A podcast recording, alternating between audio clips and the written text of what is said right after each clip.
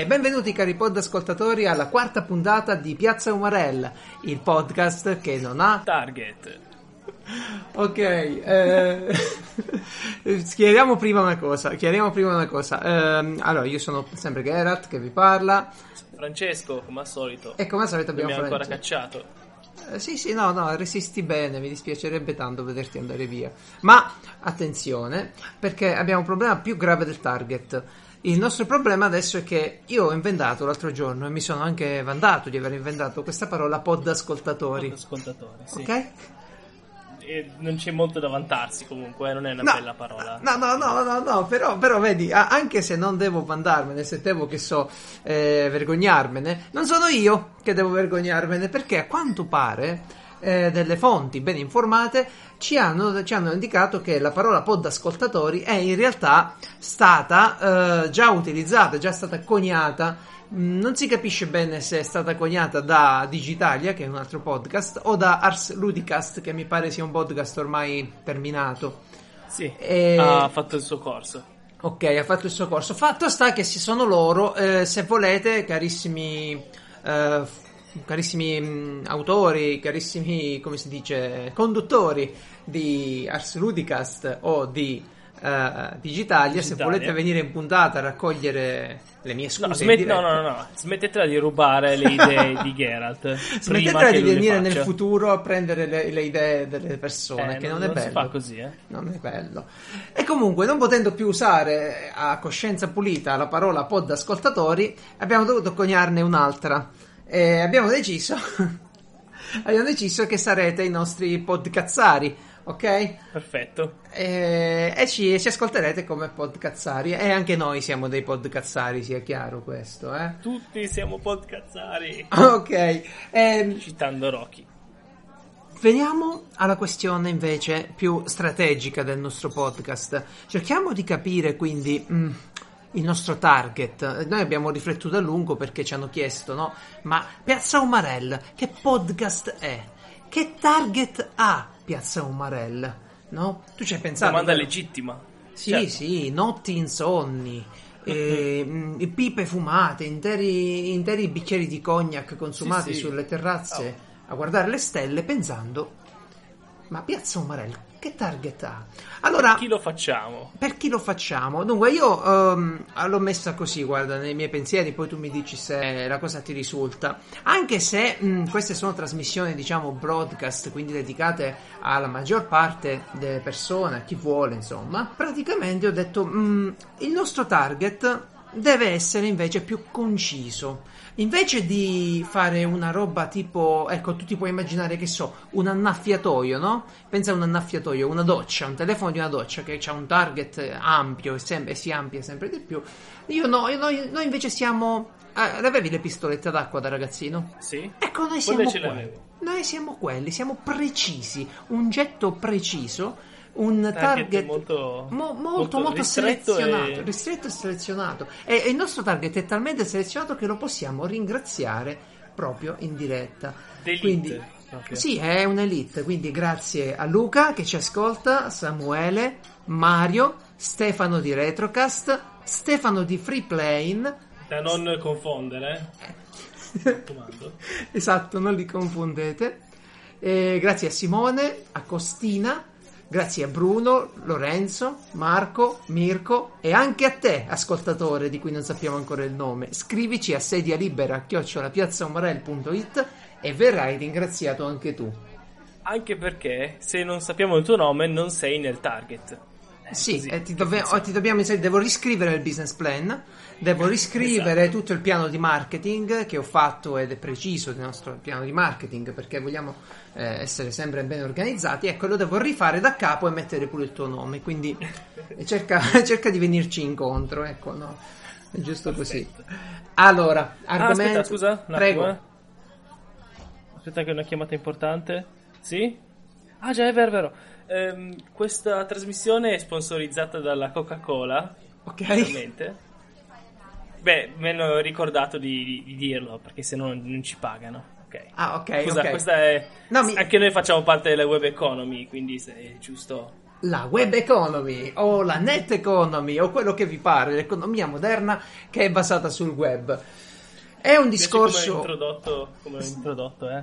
Sì, sì. Recitando benissimo. No, no, mi piace che segui, che segui molto bene la scaletta, no? Dove c'era scritto certo. telefonata Coca-Cola, non c'era scritto nulla, ho dovuto così. Assolutamente no. Eh, Serve a te la scaletta, a me serve solo a. Io, io vedo gli spazi bianchi. Ah, ecco, ok. Tu approfitti degli spazi bianchi nella scaletta. Esatto. Perfetto, mi piace, sei, sei un grande. Allora, ehm, la web economy o la net economy è una cosa complessissima. Potremmo, credo, registrare una puntata di tre o quattro settimane ininterrotte e nemmeno eh, essere esaustivi sull'argomento, no? Quindi, però, però, dal punto di vista marketing sarebbe ottimo. Perché Ah, ne parlerebbero tutti. di una puntata di, te- di- di- Per ah, dei, dei conduttori morti in diretta ne parlerebbero certo. tu. Certo, certo, perché no? D'altronde eh, ho visto degli youtuber che fanno live di 24 ore, non vedo perché noi non possiamo farne una di 24 giorni. Io, io ho visto uno streamer farne una da più a quattro giorni. Mm, eh, messaggio sociale proprio. esatto. Mamma mia.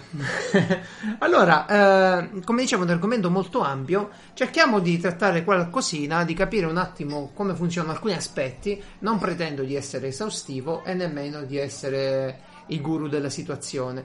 Vi faccio un attimo eh, il punto di come ho interpretato io questa economia, una parte almeno. Che propone lei? Che propongo io che, che vado bene, che mi danno qualche cosa perché io ne la faccio più a mangiare, capito? Con questa piccola pensione che più manda arrivo. Non arrivo manco alla fine del mese, paga bollette, paga tutto quanto, il mangiare non si fa più. Hai capito? Stizzosi si stanno a mangiare tutto quanto. Ecco perché hanno portato l'Italia a sto sfacendo. Sono stati loro, sono stati. Allora, internet quando è nato, eh, diciamo passata la fase di, di quella piattaforma che ospitava dei contenuti per la ricerca e la condivisione e quindi diciamo proprio la- l'inizio dell'internet scientifico, ok? Che nemmeno si ricorda la gente magari. Eh, diciamo l'internet forza. popolare, quando è diventato popolare è anche diventato commerciale. E questo diventare commerciale come lo hai interpretato? Cioè come, come campavi tu su internet? Beh, campavi grazie alla pubblicità, no? C'è poco da fare. Era quello. Ed è ancora oggi, in grosso modo, quello il motore di Mhm. internet. Avevi questo grande motore di ricerca, Google, che guardava tutte le pagine e cominciava ad offrire un servizio interessante, no? Cominciava ad offrire un, un programma chiamato AdSense e AdWords. Sono due programmi diversi. AdSense c'ha un compito, cioè ti fa installare sul tuo blog, sul tuo sito, un, ti fa decidere uno spazio e questo spazio lo, lo, dicia- lo vendi, mm, lo fitti a Google, ok? Sì, è Eh, quello che dà i soldi a chi fa i blog. sì, c'hai questo banner, c'hai questo spazio, ci sono diversi modelli, non voglio essere troppo dettagliato perché non vale la pena, comunque ci sono diversi tipi di spazio che puoi dare a Google, ok? Tu glieli dai e Google ci posiziona i suoi annunci. Eh, questi Penso annunci sia uno dei, dei più grandi, uno degli introiti maggiori o l'introito, è, l'introito è la- maggiore. è l'introito maggiore di Google, è assolutamente l'introito maggiore di YouTube Google. ovviamente no, però tutte le Eh. altre cose che fa sono un po' strane, quindi No, beh, beh, no, allora, no, non la piattaforma per forza AdSense, ma eh, in generale il mercato pubblicitario è quello che mantiene Google, no? La- tutti gli altri sono, sono abbastanza delle prove, sono abbastanza delle cose che fanno e che ancora magari non hanno incontrato il break-even point. Da una parte c'è AdSense, no? Quella piattaforma che ti permette di dare a Google il tuo spazio, uno spazio tuo sul tuo sito, e dall'altra c'è AdWords, che praticamente serve a chi invece vuole mettere gli annunci su internet. AdWords è molto complessa, ok? È una piattaforma che ti permette di fare un milione di cose, è scritta da ingegneri, pensata da ingegneri e che, che hanno fatto una roba che una persona normale gli viene un attimo, eh, una l'ansia proprio. Perché da una, da una parte no, ti, ti- prende i soldi, hai bisogno di mettere dei soldi no, per fare questa pubblicità. Dall'altra ti dice no, ma puoi controllare tutto, però questa variabile, questo indice, questa cosa è stabilito e pagine, pagine, studi. Talmente tanta roba che se tu cominci a investire dei soldini su AdWords, ti chiama il tizio di Google, eh, ti metti d'accordo con loro e ti aiutano a fare una cosa che tra virgolette è l'ottimizzazione delle campagne. Cerchiamo di non essere troppo dettagliati, vi spiego solo che uh, gli annunci possono essere messi in due posti, grosso modo, no? Uh, nella rete di ricerca e nella rete di display. La rete di ricerca sarebbero gli annunci che ti appaiono quando tu fai una ricerca su Google, no? Fai una ricerca, ti ricordi quando non usavi AdBlock ti, ti apparivano degli annunci sia a destra della pagina Oh, che sì, sotto sì. la barra di ricerca? Ecco, quella si chiama Certo, rete di ricerca. Poi ci Ah, sarebbe... c'erano anche a lato una volta, era, era Ah, sì, sì, sì, sì, sì, sì. Poi ci sarebbe la rete display che invece tutti questi posti, compreso YouTube, compreso eh, parecchi posti dove Google piazza della pubblicità e tu ci puoi mettere i tuoi annunci. Annunci che possono essere testuali, dei banner fissi, dei banner dinamici, un po' di tutto. L'essenziale è capire che tu compri mh, la possibilità di apparire in relazione a delle parole chiave che ti interessano. Puoi Ma targetizzare. tu cosa fai? Cioè, ma tu dici proprio tu a Google, eh, a chi c'è lì, guarda io ho questa immagine va bene, lei ti dice sì va bene, oppure questo video e così via. Cioè, Allora, tu ogni annuncio, dal testo, l'immagine, il contenuto multimediale, prima di vederlo pubblicato lo sottoponi alla verifica di Google, no? Giustamente. Perché per esempio non accettano contenuti espliciti, come puoi immaginare. Eh, non accettano determinate frasi, neanche troppo quella- quelle robette tipo eh, sono euforico, no? quelle cose scritte tutte in maiuscolo, oppure con i simboli, troppi Ah, punti esclamativi. C'è una sorta di, di codice etico di pulizia degli annunci, sia testuali che, che multimediali, che visivi. E tu lo sottoponi a loro, loro raccolgono questi annunci, li pubblicano secondo le tue direttive e quello che puoi scegliere tu sono le parole chiave, e i soldini che decidi di dedicare sia ogni giorno alla campagna o eh, al, al massimo CPC si chiama il costo per click. Mhm. eh, lo decidi perché se metti un annuncio da una parte tu vuoi sapere quanto ti costerà e decidi pure mh, in pratica quali aste, quali parole chiave, quali siti web vuoi che non partecipano ai tuoi annunci oppure in quali siti non vuoi che vengano visualizzati i tuoi annunci. C'hai una miriade di cose di scel- da scegliere, guarda, ci sono veramente tante cose che puoi scegliere. L'essenziale è capire che Google eh, in questo modo viene a verificare che l'annuncio sia rilevante per la landing page, no? la pagina che tu hai linkato deve essere rilevante. Sì, che non sia una roba testo, farlocca strana. Che non sia una roba farlocca o strana.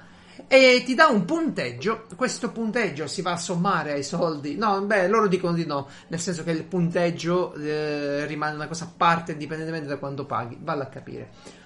Ed ecco che Google crea- ha creato questo sistema pubblicitario enorme dove le aziende spendono i soldi e inseriscono questi annunci pubblicitari, inseriscono la pubblicità e hanno a disposizione una piattaforma infinita. Ieri ma li mortasci sua perché tutti i soldi che ha dato a voi si era pasino invece si inguattava. Eh? Sto figlio della mignotta. Quindi lei è, è io, per- so, io so, io voglio che mi fanno sta bene, che sti figli della mignotta si tengono come cazzo devono, devono aiutare il popolo italiano, i poveracci. No che pagano le tasse e loro si mettono in tasca in saccoccia i soldi. Scusa, scusa come parlo sono romano, No, no, capito? fatto- Avrai notato che qualche volta ti fanno una cosina chiamata remarketing, che detto così dici ma che sarà mai, no?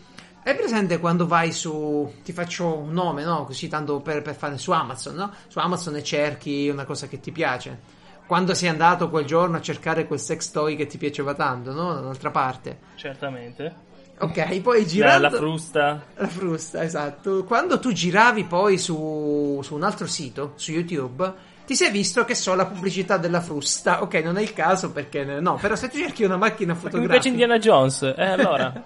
se cerchi una macchina fotografica su Amazon, questa ti perseguiterà a lungo su molti siti. sì.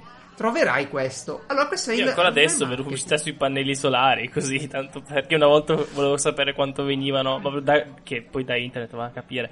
E ancora adesso le trovo. Esatto, a lato perché dei sono. siti. Sono aziende che fanno un remarketing pesante. Amazon c'ha tutto un programma complesso di remarketing e quindi va a capire quale prodotto hai, hai- hai visitato, cosa ti interessava, chi sei lo sa già e ti manda il remarketing a te, personale, ok? Altri siti semplicemente acc- raccolgono la visita e ti inseguono quanto possono. Tu vai su Hotmail e mentre guardi la posta a destra ti appare la macchina fotografica, le scarpe che avevi visto tu o magari altri a casa tua con lo stesso IP, poi dipende dalla precisione del meccanismo. E vale a dire che tu c'hai questo. Però è bello. ehm, è bello perché ti, diciamo, ti ritrovi la pubblicità che sicuramente ti interessa. Vedi la- le cose che ti interessano, certo. Sì, è bello per te ed è bello per l'azienda che spende i suoi soldi per inseguire un cliente, un contatto caldo si chiama, non nel gergo, un cliente che già è venuto lui a cercare, ok? E c'hai questo meccanismo qui. AdSense invece, sempre quel posizionamento di annunci nei siti eh, terzi, mano a mano pagava sempre, paga sempre di meno, ok? Cioè i siti piccoli pigliano pochissimi soldi, roba che tu in un mese con un sito che si fa le sue magari eh, mille visite giornaliere, che non sono tante, però non sono neanche pochissime, eh, ti, fac- ti fai qualcosa come tipo 20 o 30 euro, no? Ti, do- ti cominci a domandare se vale la pena, tra virgolette, insozzare il sito con questi banner eh, per guadagnare poi così poco effettivamente. Ehm, è una cosa che una persona si domanda.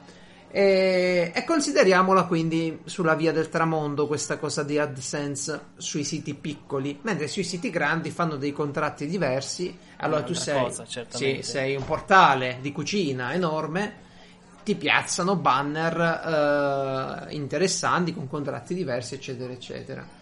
E anche l'inserzionista ovviamente paga molto Sì, di più. se no? è un sito grande poi non, hai- non userai sicuramente solo AdSense come mezzo. No, hai, hai il tuo mezzo di, hai i tuoi mezzi di accounting, di ricerca dei clienti, Hai altre possibilità. Sì, altre possibilità di- che sarebbero cercare inserzionisti direttamente, no? O agenzie specializzate.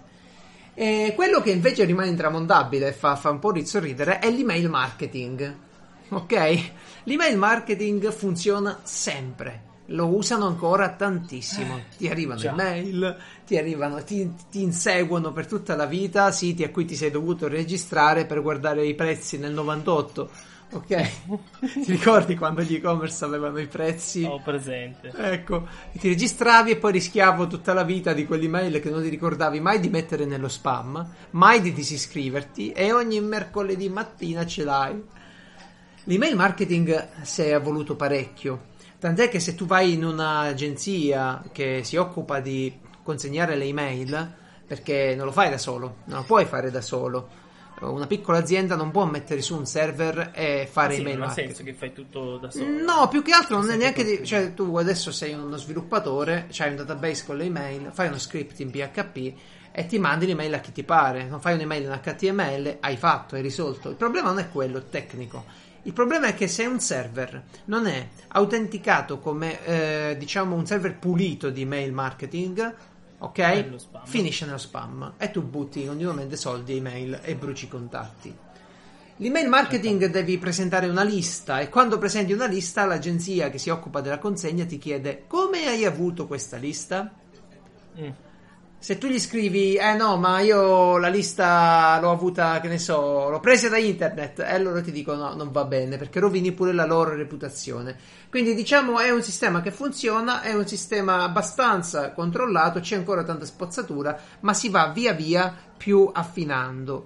Eh, c'è un'azienda che si chiama Contact Lab, specializzata in questo, che segue ad esempio le campagne email di Illy Caffè, che è interessante come loro hanno impostato tutta la cosa. Se vi va, andate su Illy, iscrivetevi e vedrete quanta roba vi arriva, tutta particolare. Ok, mm, da Google, no? Siamo passati al Facebook. Eh, eh. Siamo passati da una navigazione sull'internet a una navigazione all'interno di Facebook. Ah, internet in un sito. E un sito, tanta gente che non esce proprio da Facebook. Facebook come sta su? Come guadagna? Forse è, è uno degli altri pochi siti grossi, portali, che mangia sulla pubblicità, ma ci mangia pesante, eh, ci mangia guadagna parecchio. parecchio. Sì, è veramente tutto basato su quello, sulla pubblicità. E- è interessante perché pure Facebook sa parecchie cose tue, no? Ora che sta con WhatsApp sa tutto di te, ok?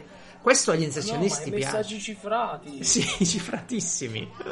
Questo piace agli inserzionisti perché io voglio che quei soldi che spendo, che quel click sia molto vicino alla conversione. Si chiama così, per esempio, l'obiettivo di fare un acquisto online, no? Io cerco la conversione. E allora eh, tu c'hai questo Facebook che da parte sua ha iniziato a inserire pubblicità, sia palesi, ok, sia che c'è scritto proprio contenuto spe- sponsorizzato, che occulte. E le pubblicità occulte mh, sono quelle che tu vedi come dei post normali, ma in realtà un sono. post. Un po' il, il trailer del film. Esatto. Che intanto esatto. vedo un post. e- Esatto, ok. c'ha lo stesso formato del, tra- del post, tu sei lì, stai scorrendo la pagina, non fai nemmeno da- tempo ad accorgerti che si tratta di una pubblicità e te lo guardi, perché poi parte da solo tanto e te lo guardi. Ok, mm, Facebook ha purtroppo portato eh, a una cosa che, che prima c'era ma molto di meno, il clickbaiting, no? Il clickbaiting o il clickbait, no? Che sarebbe questa ricerca di ingaggiare il click degli utenti promettendo una roba che sul sito non c'è. Sì, è una trappola, un'esca, bait significa esca, quindi tu c'hai tu c'hai i- grande notizia oppure ti scrivono non ho mai visto nulla del genere oppure la cosa che mi piace di più che mi fa sempre ridere e incazzare sono le immagini col tasto play in, ma- in mezzo no? tu ci clicchi perché sai, pensi che quello è un video che parte e invece ti porta sul sito dove c'è il bannerone con scritto di mettere like alla pagina loro Sì. eccetera eccetera Non li fanno più, eh? Perché tanto i video partono da soli, quindi... No, no, il trucco qual è? Il trucco qual è? Fare questo sistema ti obbliga a passare da. Allora, ascolta, Dal tu sei sito, loggato. ma certo, quello è uno sì, dei passi, che hanno. Passi sul loro sito, ma tu sei loggato su Facebook, che è la cosa importante. E passi sul loro sito. Se gli dici mi piace, sei già loggato, quindi gli devi solo mettere mi piace, ti trovi iscritto alla pagina e, se, e alla fine ti vedi il video che ti interessava. Ma intanto sei passato per l'iscrizione alla pagina. No, quello dicevo, nel senso io ne ho visti tantissimi negli anni, ma adesso ne vedo molti di meno di queste immagini col, col play. Sì, lo fanno un po' quei siti che fanno le robe simpatiche. Perché adesso con Facebook video è tutto un po' diverso. È Cioè, cambiato, adesso- è adesso, cambiato, è cambiato un po'. Sempre più Facebook video che addirittura che YouTube ancora un po'. Beh, sì, è una guerra continua questa qua tra Facebook e YouTube per il dominio del video, ma stiamo a vedere, io non, non lo so, la trovo molto più vivibile a YouTube come ricerca dei video, eccetera. Tutta un'altra cosa. Ma. Facebook è semplicemente una cosa verticale, non, ha- non No, nav- non, non riesco a navigarlo. Non, Non si naviga, si scorre Facebook, Eh, non si no, naviga. non fa, non fa per me per quel motivo lì. Ma nemmeno È per me, Un'organizzazione. Però, per ecco, adesso si parla di. Prima si parlava dei piccoli siti, però adesso si parla anche di Facebook, di come si può guadagnare su Facebook. Eh Perché certo. Facebook guadagna per i fatti suoi. E invece eh, c'è anche chi sta dentro Facebook che. Ovviamente non fa le cose gratis. Eh, beh, Dico ovviamente perché non lo fa nessuno. eh no, certo, fare una cosa per passione è diventata. Fare una cosa per passione è diventato solo uno slogan. Sì, non esiste più. Eh, anche perché comunque se si parla di persone in grado di raggiungere milioni di utenti, che sono pagine da milioni, e non sono così poche, eh, quella da un milione o due, soprattutto ovviamente noi non pensiamo all'Italia, pensiamo a- alle pagine internazionali. Certo. Facebook quanti miliardi di, di iscritti ha? Figurati se non ce la fai a... eh, non sto dicendo che è facile, però ce ne sono di queste persone. E beh, una pagina del genere di modi per guadagnare, io ho cercato un po', no? Però è, sem- è quasi sembrato come cercare, boh, guadagnare con, eh, i, Con internet. pieri- sai, No, i è- piramidali, guadagnare Era con- eh, come una volta si faceva guadagnare tipo, lavorando da casa. Cercavi Sì, quello e ti eh, appariva. Mi sono quasi sentito come cercare quelle cose lì. Perché i siti che mi uscivano fuori, a parte tutti quei link dei referral, Sì, ovvio, ovvio, ci mancherebbe. Dicevano, no? Ok, tu ti iscrivi qua. Ce n'è uno che diceva, eh, non voglio dare nomi perché non, non mi ispirano molto come siti. Comunque, è, è un esempio. Ok, tu ti iscrivi, poi qua c'è un elenco di video. Quando vuoi, posti uno di questi video. E a seconda di quanta gente fa il mi piace o lo condivide, cambia quanto ti paghiamo. Ah, ok. Ok. Sì, sì, sì. E quello è, è un modo, è come se a quel punto è come se vendessi il tuo spazio, no? È esattamente come Eh, è una piattaforma di una pagina da milioni di persone, quasi come se tu avessi una pagina di un giornale e mettessi eh, a metà pagina, insomma, metti un articolo normale, un articolo che ti hanno pagato e un articolo normale, no? Certo, certo, certo. E quello è un metodo, se no ce ne sono altri che semplicemente tu direttamente vendi eh, un post. Dici ok, poi tu puoi mettere un post, eh, eh, tu sito puoi mettere un post, non per forza un video, qualunque tipo di post, più o meno preciso, no? Perché Ah. alcuni ti dicono sempre da una lista, altri dicono che scegliamo noi, però puoi scegliere l'argomento. Ma va, guarda un po'. sì, Sono sempre i siti di informazione o eh, quelli che acchiappano la gente con la parainformazione, no? tipo come guadagnare appunto sul Forex, ecco, que- quei famosi... sì, sì, sì, sì. Eh. Io ho trovato sempre siti di quel tipo che spiegavano Eh, queste cose. Allora, non solo quello, in più c'è anche ovviamente appunto il referral, che è il classico link di Amazon che se tu paghi dal mio link a te non cambia niente, ma io Esatto, prendo un esatto. 10% che è una cifra, continuo sempre a pensare che è una cifra enorme, ma buon per loro, evidentemente funziona. Sì, ne parleremo fra poco di questo perché lo voglio approfondire. Sì, e questo sempre è su Facebook. E eh, poi noi, le- poi mi sono messo su Reddit, che di solito si trovano. Perché più che passare da siti web con la pagina e basta, preferisco andare su Reddit che vedo gente che commenta e discute, no? Certo. E si certo. parla di gente che comunque riesce a vivere.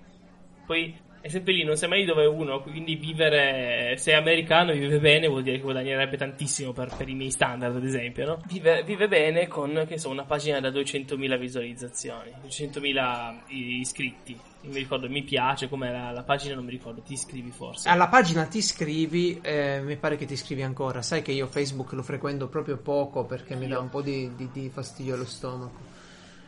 E non è lo scrolling. per far capire, quindi tu semplicemente. eh, poi vabbè, sono anche altri metodi, tipo vendi direttamente gli utenti. Com- com'è che funziona? Tu puoi vendere. I like, sì, quello I sì. like I pacchetti di like è sempre funzionato. Quelli lì con eh, un euro prendevi 10 like nell'ultimo periodo. Però poi Facebook si è inventata che ogni tot di tempo ripulisce i contatti, ti leva i like dalla pagina e questo ti dà un po' di noia perché devi ricomprarli, eccetera, eccetera, eccetera. Mhm. Eh, robaccia per robaccia, eh? è, proprio, Eh, sì. è proprio l'inquinamento del web questo. E infatti. eh, è finito, scusami. Ultimissima Prego. cosa, col fatto che appunto Facebook raggiunge tante persone. Prima parlavamo dei, dei siti, di blog piccoli, siti piccoli e invece anche delle, delle grandi realtà, no? Sì. Sono tante le personalità su Facebook, no? Persone che Certo. solo sono- partono da Facebook e sono solo su Facebook. E con Facebook anche solo, cioè loro hanno la potenza di quelli che- di cui parlavamo prima, no? Di un sito web che può andare a parlare direttamente con, eh, con chi fa le pubblicità e dire ok, mi metto la maglietta della, della ah, proprio, ah, proprio, proprio, proprio. Al vecchio sistema, insomma, al vecchio metodo è questo qua, della- dell'influencer. Esattamente. E quello funziona, eh? C'è.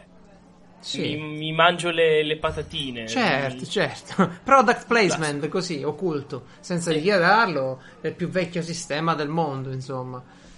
Vabbè, ci sta, nel senso ci lo fa sta. Don Matteo, lo fanno anche loro, no? Quello che mi dispiace però, che mi fa un po' arrabbiare, è che Facebook ospita una fascia d'età di persone, ma solitamente pure una- proprio un tipo di persona che non è così sgamato di internet, no? No. Non è, non è vaccinato come noi alle bufale, che invece vanno fortissimo. E non è vaccinato ai meccanismi nemmeno delle pagine simpatiche, no? Quelle pagine. Io, io ho pensato che sta roba qui l'ho sempre identificato come l'evoluzione dei gattini. Prima c'erano le pagine con i video dei gattini Sì. che facevano la roba. le battute. Ora i meme, le battute simpatiche. È tutta quella roba che esce eh, solitamente dice, attingendo a foto di film, vignette, mai materiale autoprodotto, cioè roba non costosa, perché alla fine pigliano un fotogramma, lo scrivono sopra e sotto e hanno fatto la battuta.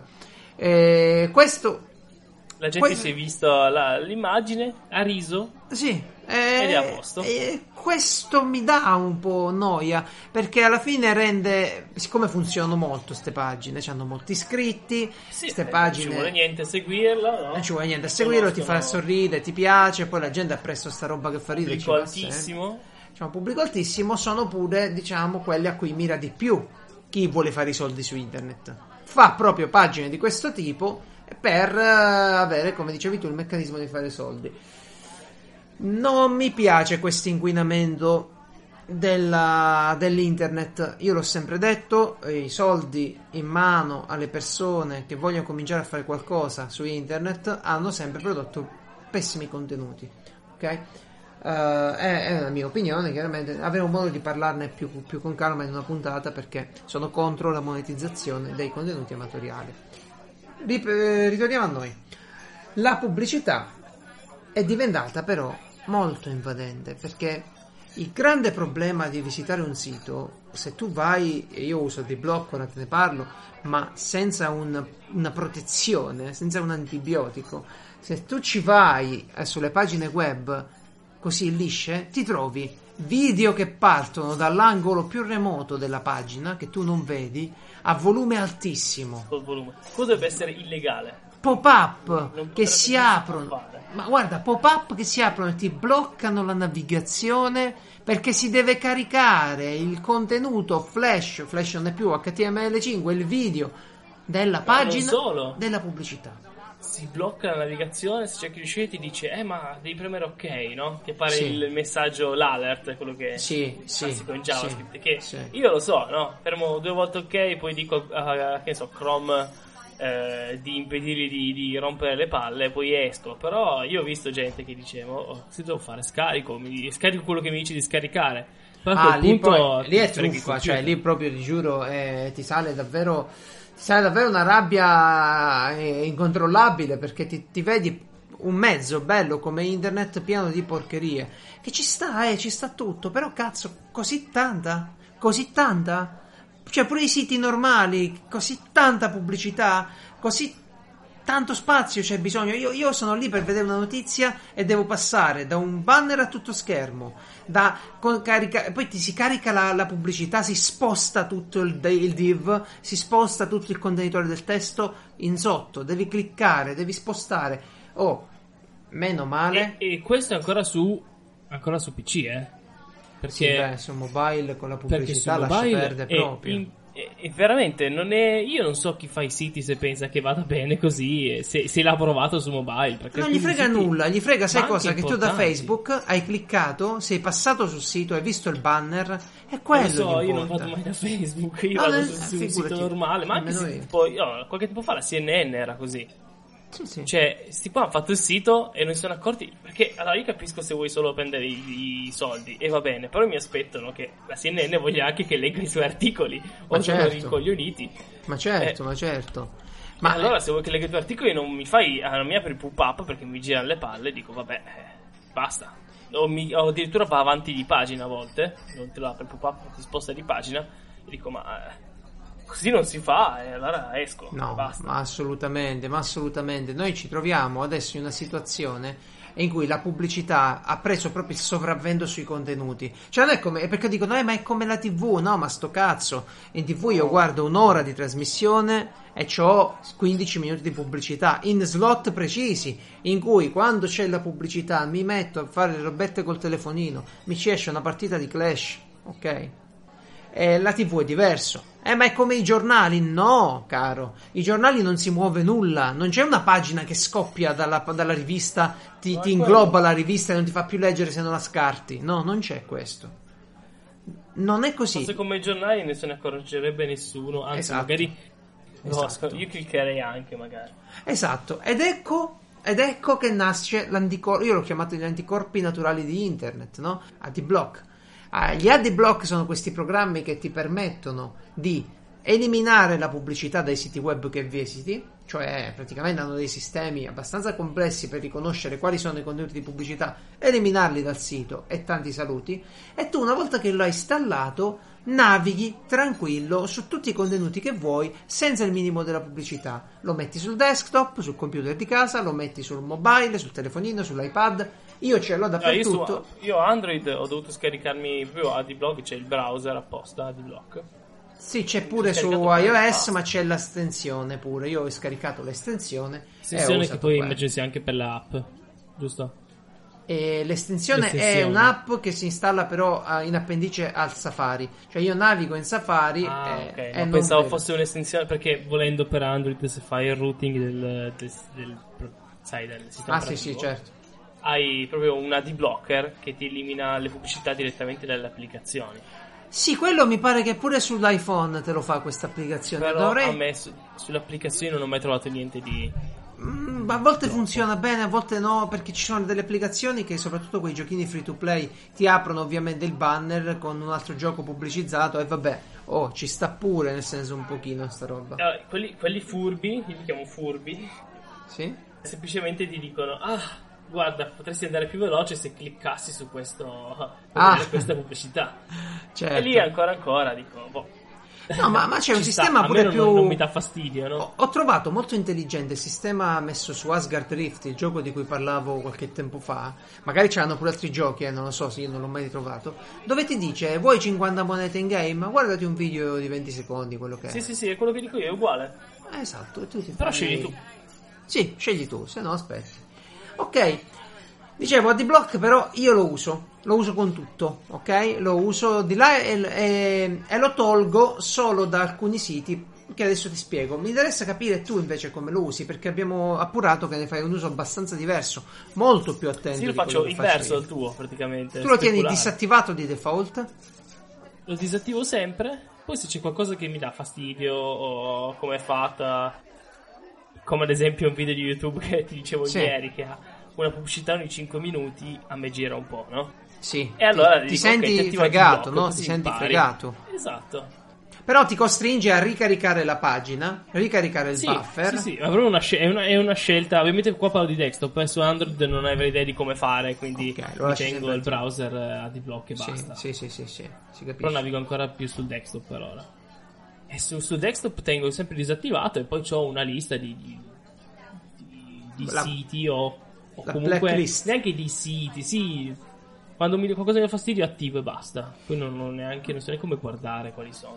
Ok, io al Però non sono contrario. tanti, tantissimi. No, io al contrario invece lo tengo attivo per tutto perché non la voglio la pubblicità ed è una semplice questione di convenienza, cioè non mi sta bene tutta quella pubblicità, mi dà parecchio fastidio e allora cosa ho fatto? Per eh, diciamo bilanciare questo comportamento antietico, se ci sono dei siti che mi piacciono, ci vado in modalità eh, non AD bloccata, mi faccio una bella navigata, gli clicco 3-4 banner e gli mando quel paio d'euro. Sì, esattamente l'opposto. Io sono, dico, il mondo è bello, Sì. però alcuni... No, no, alcuni devono ma vedi perché siamo- noi ci parliamo. L'altro giorno mi, mi faceva, diciamo, strano sentire te che dicevi, io ti dicevo, eh Fra, ma a me ha dato troppo fastidio i banner che si muovono, i video che si vedono mentre sto leggendo, mi distraggono, leggo più lentamente, non arrivo al nocciolo della questione se ho mille pubblicità no, da, da passare tra un paragrafo e l'altro. E allora, tanti saluti, vado di AdBlock e come un'accetta pulisco la pagina. Se Io- io internet i miei tornerà in sé, lo farò pure io. Il giorno che internet torna in sé e mette meno pubblicità, meno pericolo di cliccare per sbaglio o tappare per sbaglio coi tablet succede spessissimo. Sei lì che navighi, clicchi e siccome ai bordi pagina astutamente c'è una pubblicità, ti ritrovi su un altro sito. E cazzo, no? E non va bene. Non è bello e non lo voglio. Un internet multiplayer lo così. faceva, forse lo fa ancora, mi sembra lo Lo fanno un più. sacco di siti di incorniciare tutto il contenuto su, su una banner e se tu clicchi sbagliato da una parte perché stavi scrollando sei passato un'altra finestra, pa, ti parte la pubblicità, sei su un altro sito. Gli ha regalato il click ma mi ha rovinato la navigazione. Siccome ce l'ho la possibilità di evitarlo, lo faccio con la forza, con AdBlock, navigo internet che mi piace.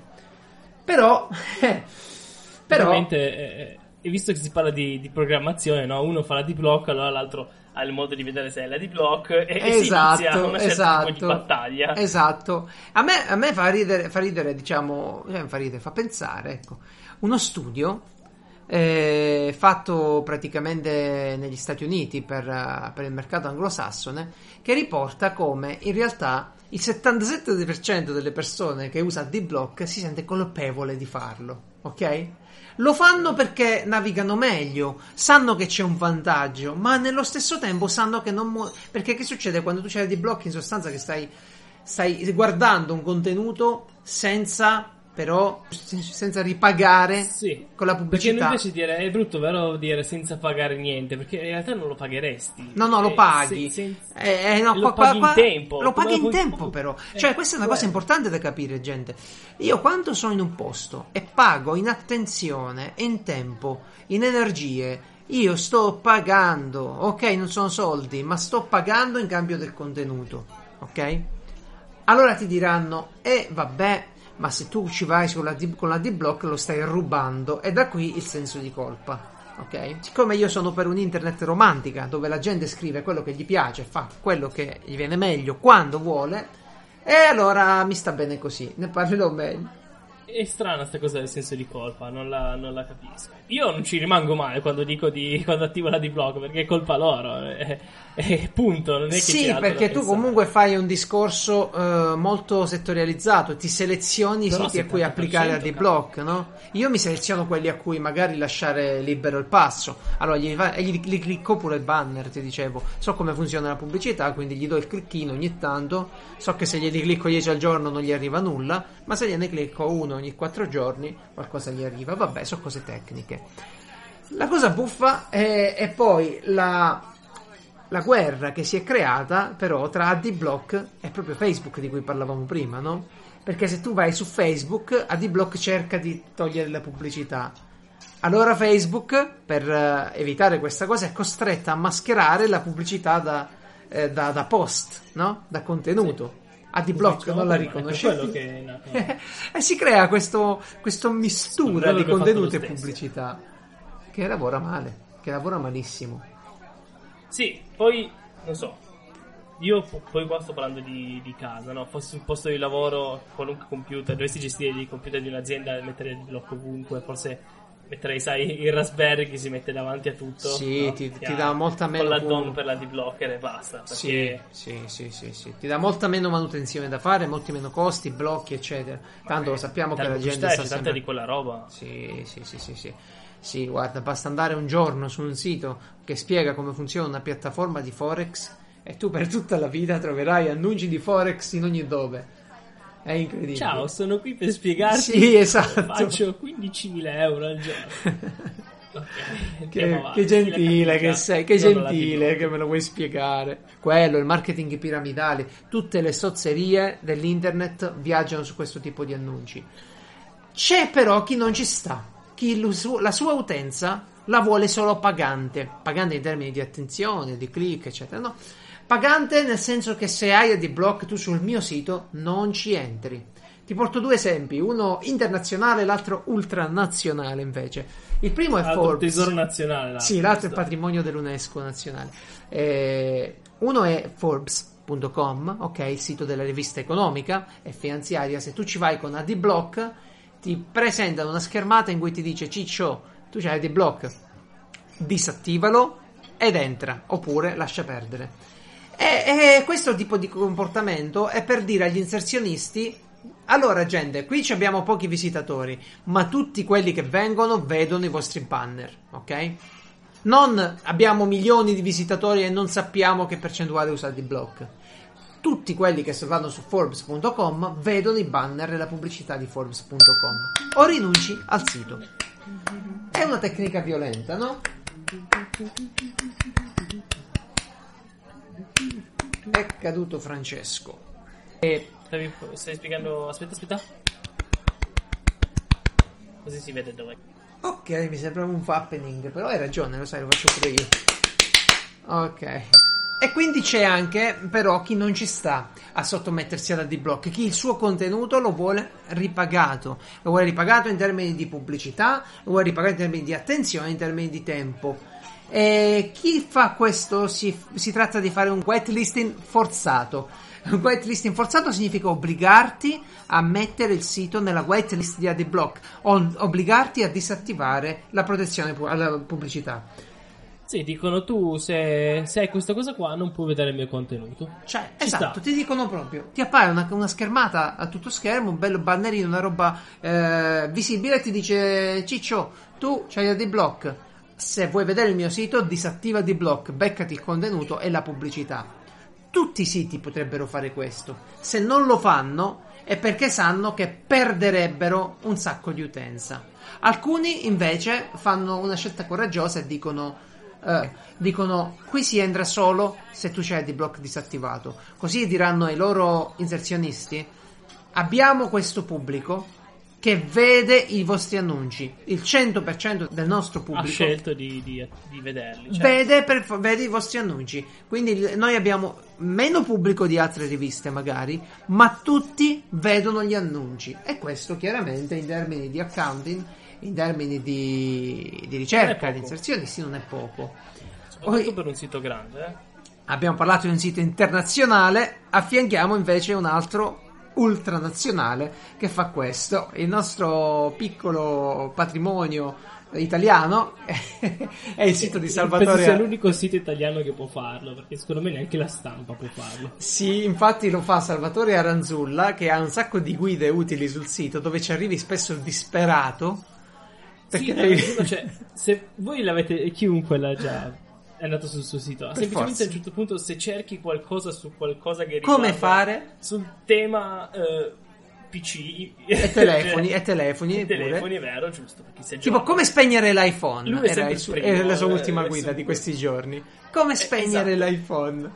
Quindi per forza di cose entrerai prima o poi nel suo sito. Adesso per quello dico che è l'unico che può permetterselo. Sì, ci arrivi disperato, sai che la risposta ce l'ha e allora disattivi AdBlock e via. Io no, me lo vado a cercare in inglese perché non gliela do vinta e non mi Io devo piace. provare una cosa perché allora com- eh, si parla sempre di informatica e programmazione, quindi come se ci sono i controlli per AdBlock c'è anche un controllo per aggirare il controllo che può attivarsi l'utente, eccetera, eccetera. Sì, però loro hanno dei sistemi di controllo sui div visualizzati, magari in JavaScript, che ora non so tecnicamente come funziona di preciso, ma ho- mi ero un po' informato. Il bello qual è? Che lui ti dice, sei con AdBlock? Ecco come disattivarlo, cioè in pieno stile Aranzulla proprio. C'è la guida, la schermata ti appare invece della tua pagina che stavi cercando, una guida su come disattivare AdBlock per navigare sul suo sito. Altri, invece, invece di fare una politica dura, no? Di hard white listing, listing Dico eh, solo un attimo una cosa, aspetta. Prego. Ti interrompo un attimo e sì, ok. Il mio metodo eh, per aggirare gli anti-adblock eh, funziona benissimo. Vai pure.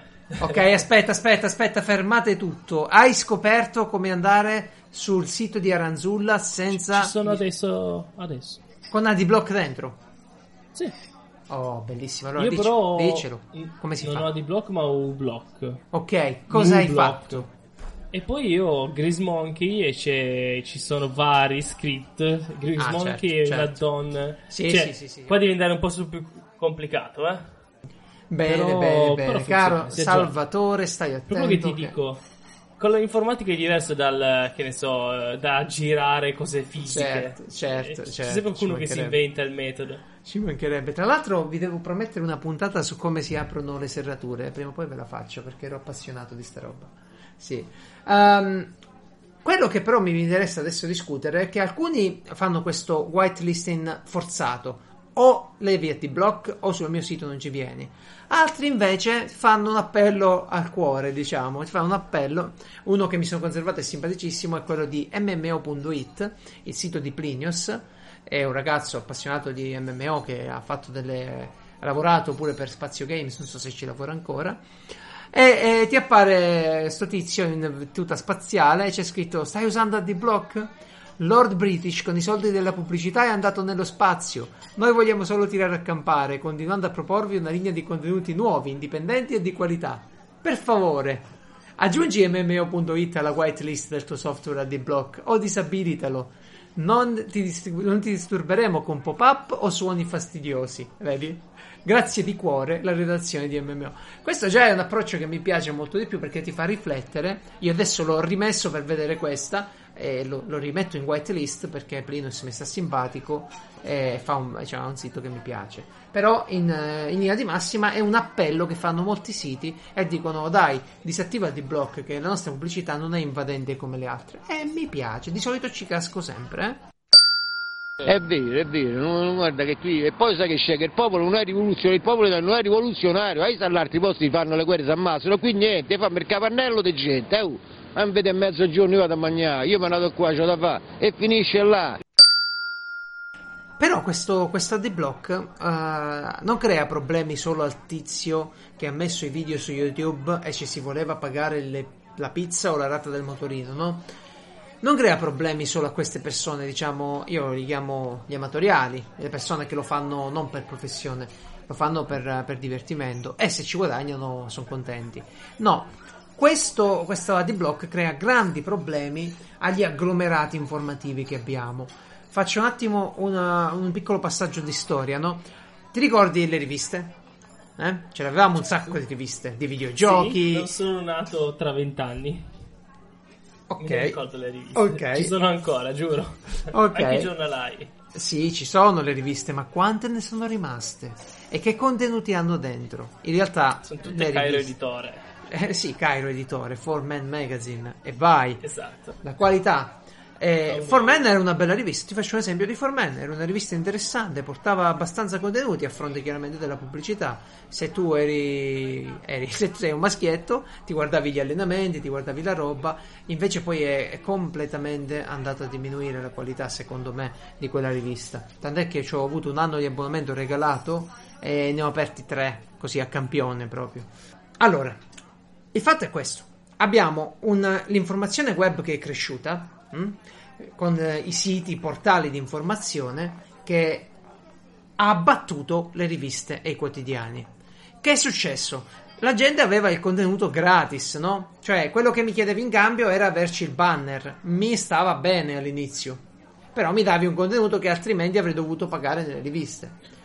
E la Ah. pubblicità ce l'avevo anche nella rivista. E la pubblicità ce l'hai nella rivista, certo, perché quando compri una rivista tu in realtà stai pagando il costo della rivista, no? Tu stai- la stampa paghi, no? No, no, quello, Esatto. quello che invece loro guadagnano è una volta pagata la stampa, le inserzioni pubblicitarie. Grosso modo poi dipende.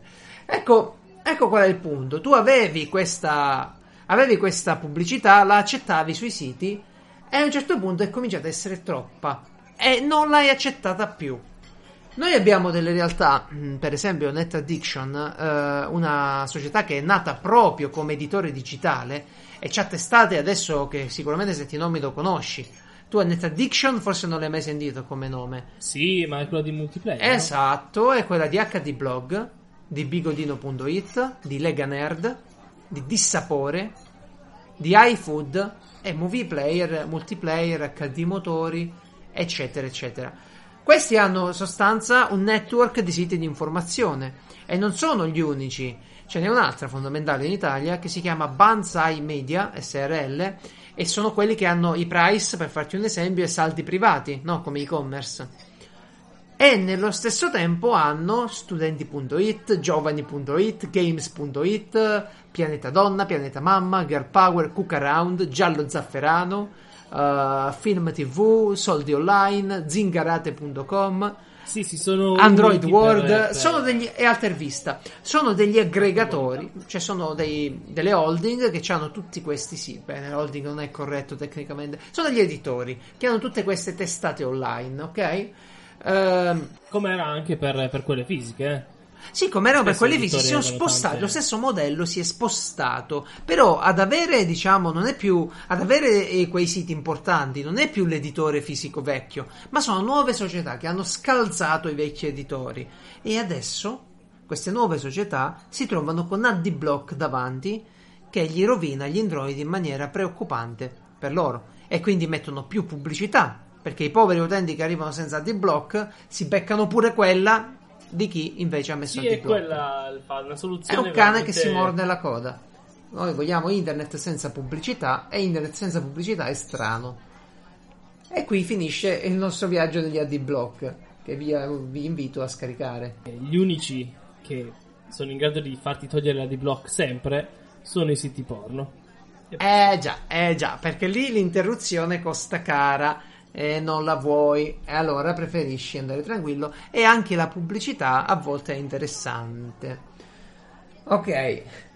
Come si finanzia adesso internet dopo AD-Block, no? Cioè, come fanno le aziende se non possono più mettere i banner ad arrivare agli utenti? Ci sarà un sistema, cioè eh, la pubblicità è l'anima del commercio, diceva Henry Ford. Quindi deve esserci pubblicità in qualche modo, con la pubblicità dal basso, con gli opinion leader. Adesso, eh, se mi trovo a nominarne una che io conosco dall'inizio, Chiara Ferragni, la conoscono tutti praticamente, se non altro per il flirt eh, con Fedez di questi giorni. È una ragazza raccontiamo chi è. Ecco. Ma io voglio dedicarle tutta una puntata a Chiara perché la conosco, mi sta simpatica ed è una che, che stimo davvero tanto. Vi dico solo che questa ragazza parte con un sito di, di moda in cui si fa delle foto professionali di vari outfit. È molto bella lei, non c'è niente da, da aggiungere. Si mette tutti questi vestiti, questi accessori, fa le foto ed è entrata nel mondo della moda così, come opinion leader come una persona, una influencer. Cos'è un influencer? Un influencer è una persona che ha un tale carisma, una tale reputazione, riconoscibilità, che se gli affido un messaggio so che gli dà un certo eco, ok? Se io do- di- dico a Francesco di pubblicare sul sito di Piazza Umarell una recensione, so che lo vedranno milioni di persone, ok? E allora questi milioni di persone credono in Piazza Umarell, si fidano di Piazza Umarell, quella fiducia viene traslata al messaggio automaticamente. È come quando una cosa la dice il Papa, no? C'ha per forza un, Un, po', un po' di più. eh, un po' di più. Piazza Umarell un po' di più del Papa, esatto. E, e quindi questi influencer cosa fanno? Allora, ci abbiamo diversi tipi. Ci sono quelli onesti che dicono: Guarda, sto provando questo per, no? Uno che ha fatto un discorso è stato Yotobi ultimamente. Gli hanno mandato, mi pare, un HTC Vive, un visore per la realtà virtuale, e ha detto. Questo me l'hanno mandato per provarlo. Tu non sai chi è Yotobi, giustamente eh, snobbando so YouTube Italia. lo sai? Eh, Almeno lui lo lo so da, da, boh, da uno dei suoi primi video, eh. Ah, beh, ecco, è di Torino, poi è Esatto. uno dei pochi a cui sono iscritti. Fatto la scuola insieme. Perfetto. Eh, ha un anno in più di me. E per dire, lui è stato molto chiaro con i suoi ascoltatori, ha spiegato che cos'è il product placement, che è questa cosa di mettere i prodotti all'interno di un contenuto, e, e ha spiegato, ha fatto questa recensione sponsorizzata, no? E lui è sicuramente un influencer, ma influencer ce li abbiamo in ogni settore, cioè ogni nicchia c'ha il suo influencer, persino nei forum, nei gruppi. Sì, influencer alla fine, cioè Yotobi perché l'ha fatto una volta, nel senso è un... Abbiamo tanti potenziali influencer e tanti influencer. Eh, Esatto, esatto. Molti lavorano nel campo della moda. Molti lavorano nel campo della moda perché tu prendi la ragazza che ha molto seguito su Instagram, le dai la roba di, faccio caso, Zara, HM, gli dai sta roba qui, se la mette e fa influencer, ok?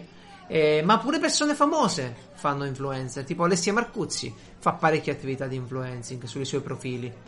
Su Twitter, ma su Instagram, ma su cosa. Sì, sì, sì, mettono i viaggi, mettono la roba e, e fanno da eco ai messaggi pubblicitari. Però il messaggio pubblicitario non ti arriva dalla ditta, non ti arriva dalla società, dalla corporation, dall'agenzia pubblicitaria. Il messaggio pubblicitario ti arriva da uno che è tuo pari, ti arriva da uno che c'hai su Facebook come amico. L'altro giorno uno dei miei amici su Facebook ha scritto: Mi hanno invitato alla prima di questo film. Era a Suicide Squad qualche tempo fa.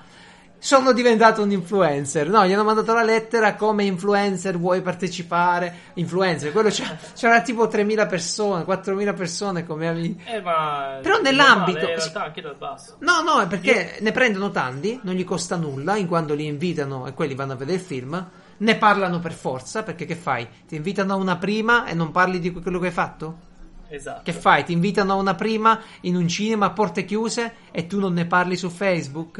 Ma E scherziamo? quelle sono le cose che a me dà un po' fastidio. Li giocano, li giocano così, li giocano. secondo me quando tu fai un post, un video, qualunque cosa di quel tipo, devi scrivere per me direttamente nel titolo mi hanno pagato questo, mi hanno Sì, sì, ma, ma già eh, pagato. sponsorizzato. Ah, pagato E- viene dopo, perché una come Ferragni si fa pagare a questo punto. Sì, ma pagato infatti viene non dopo. considero, io considero quelli che si fanno eh, dare il telefono per poi parlarne. Eh, poi ne parliamo di parecchi. questo. Ci sono dei programmi appositi per questo. Anzi, te lo anticipo subito perché è un altro modo di finanziare internet dei tempi, oggi, dei tempi nostri ed essere un recensore professionista. Allora, Che in realtà tu- dovremmo farlo tutti, eh. sì, dovremmo farlo No, tutti. Come danno il no. cellulare, che bene, mi scrivo un attimo un articolo. Eccolo qua, Tanto- eccolo qua. Allora, come fai a diventare un recensore professionista? Te lo dico io. Vai su Amazon, fai delle recensioni molto dettagliate su prodotti che hai comprato, con immagini, con video, che ti fanno guadagnare quella cosina tipo questa recensione ti è stata utile? E tu clicchi sì, no? Diventi... Mai cliccato. Mai neanche io. Eh, vai praticamente in una classifica di recensori top e quando sei un recensore top, su invito Amazon ti include nel programma Vine. Il programma Amazon Vine praticamente ti permette di ricevere gratuitamente non dalle ditte, hm? quelle magari te lo mandano sul blog oppure se sei popolare, ma direttamente da Amazon ti arrivano i prodotti da recensire e poi te li tieni. Non vieni pagato, ma ti tieni i cellulari, ti tieni le cazzate, ti tieni quello che ti mandano. Tu sei obbligato, diciamo, per rispettare il programma, a fare una recensione, non positiva, una recensione. Sì, Sanno che la farai benissimo. Perché ci Per loro non ha senso che sia solo positiva. No, non gli frega nulla, non gli frega nulla. Il prodotto loro lo devono vendere, ma se è buono. Altrimenti Esatto. vai di, di tutto. Anzi, meglio se, se- se fa schifo se lo dici. Eh sì, magari sì. Però ecco, c'hai un modo per guadagnare da internet in questo Cioè, oh, guarda, chi lo vuole fare lo Vediamo. faccia. A me sono ancora uno di quelli che dice ma vai a lavorare a questi che fanno questa roba così, eh. Sì, Purtroppo no, guadagnare no. Però uno non, dice... no, non la mando tanto giù che tu devi spendere tutto questo tempo, quelli ti mandano un prodotto, se non ti interessa fare la recensione, lo stesso. Oh, insomma. Oh, però, vedi, però questo programma, secondo me con YouTube riesce a fare prima. Che io Con ho YouTube degli lo fanno amici tutti, che, con YouTube lo che lo fanno. fanno con veramente poche visualizzazioni e non è che ogni volta si riempiono di roba, però quando vogliono cambiare cellulare... Ma sì, ma guarda, il cellulare già è un capitale abbastanza interessante, però tu pensa per esempio Eh, alle Nerdbox. Eh? Ce l'hai presente Sì, le Nerdbox? certo. Quelle scatoline che ti mandano periodicamente tutte le cazzate dentro. Quelle loro oppure, oppure i siti cinesi di vestiti. Oh, quelli fanno un pacco con eh, ti mandano 30 euro di roba, tu la ragazzina iper contenta e con 30 euro si comprano 4-5 mila visualizzazioni. No, sai cos'è che attira di più secondo me? Le food box. Ah, beh, ora, ora sono uscite queste Quello è food molto box, meglio. pure, pure, pure. Quello attira molto di più. E Pure. i giocattoli. Eh, Perché i giocattoli sì. fanno milioni di visualizzazioni su YouTube. Perché siamo tutti un po' bambini, no? Non cresciamo mai No, perché tutto. i genitori li fanno, fanno vedere. Ma, fa- ma tanti milioni. Io ho visto. I genitori li fanno vedere ai bambini. Non so quale Sì. genitore, però a quanto pare parecchi. E Allora, vedere questi giocattoli. via Per. Natale cosa vuoi? Vediamo, fai sì con la testa questo e gli fanno vedere un video, quest'altro. Eh, Magari per quello, eh, però mi sono abbastanza stupito. Altro che pure io mi stupisce abbastanza. Il fatto è che è solo un modo per guadagnare nell'internet post pubblicitaria. Io uso sta parola post pubblicitaria un po' provocatoriamente perché i grandi soldi si fanno ancora con la pubblicità, eh. Certo. Certo. È un solo un modo. Un altro modo è quello delle affiliazioni. Che cos'è un'affiliazione? Io vado su Amazon, mi iscrivo al programma di affiliazione, vado su iTunes, mi iscrivo al programma di affiliazione, non devo fare altro che consigliare i loro prodotti. L'essenziale, sì, anche iTunes lo fa per le app. L'essenziale è che io ci abbia all'interno del link che porta al prodotto un codice mio personale che ti dice, cara Amazon, questo link te l'ho mandato io, Geralt, col mio account. E se tu che sei Francesco hai messo quella roba nel carrello o la acquisti nei prossimi 10 giorni, io becco dal 5 al 12% di commissione. Ok? Certo. Ed ecco che su Facebook la gente popolare fa piovere questi consigli, ma li fa piovere proprio che non se ne può più, Eh.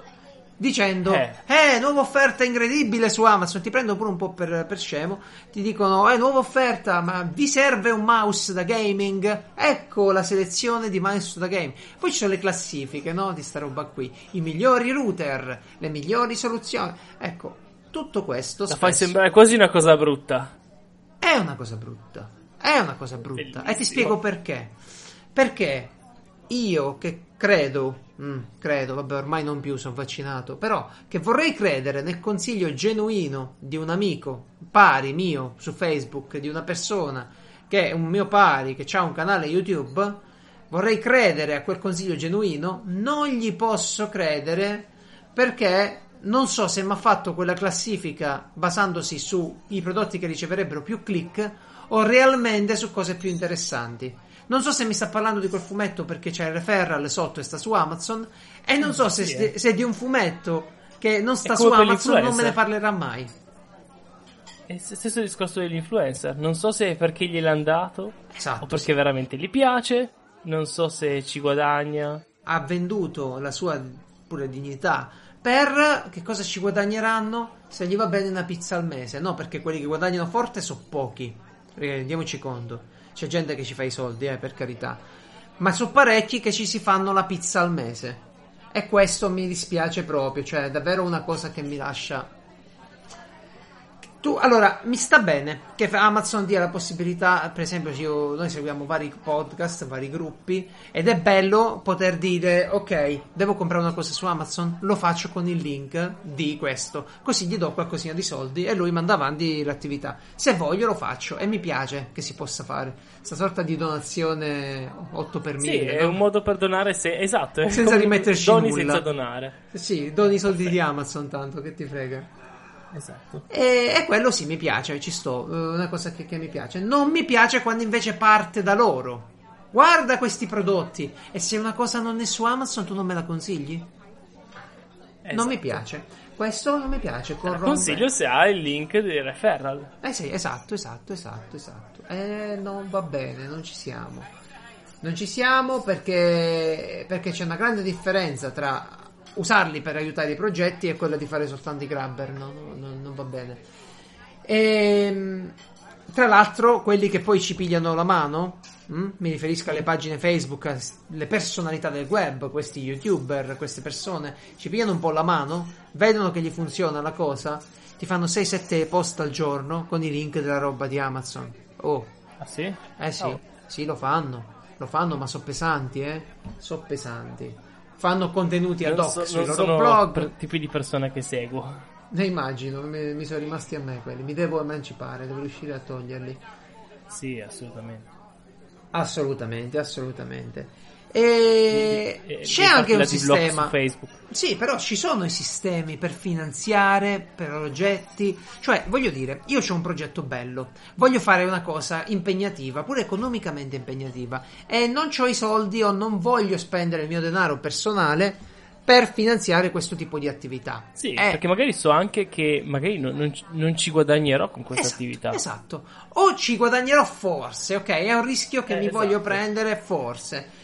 Però eh, non me la sento di prendermi questo rischio da solo. Come posso fare? Posso aprire un Patreon. Spiegacelo tu più o meno come funziona il Patreon. Patreon è abbastanza semplice come, come concetto. Io mi, mi faccio un account, metto il mio progetto sul sito, poi chiunque può decidere di eh, dare, so- dare soldi a quel progetto e quindi Ah. darli a me. Bene? E c'è scritto, eh, ho visto che sono vari tipi, no? C'è esempio eh, chi fa su YouTube, ad esempio eh, il pagamento di solito è mensile. Ah, sono Se no delle esempio- sottoscrizioni ricorsive, quindi.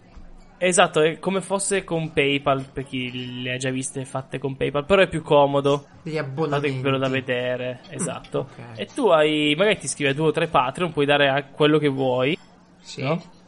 E ogni mese avrai questo pagamento. È come fosse un abbonamento a un, un giornale, un abbonamento a... Ovviamente Patreon prende la sua commissione, però ho visto io per esempio che ti dà una paginetta dove puoi spiegare il tuo progetto. E questo mi piace Sì, ti dà una pagina in cui tu praticamente fai il progetto, anzi addirittura puoi dire, a parte che è tutto lì, eh, dice, tutti i dati e quanto io guadagno, che a me piace tantissimo, è tutto lì spiattellato alla luce del sole, tu perché vedi... sei una comare, perché sei una comare del web e ti devi Io devo saperlo, scusa, eh, ti pago, ma eh, se fai 100.000 euro al mese mica ti pago. Eccolo, lo sapevo che arrivavi qua, lo sapevo. È giusto.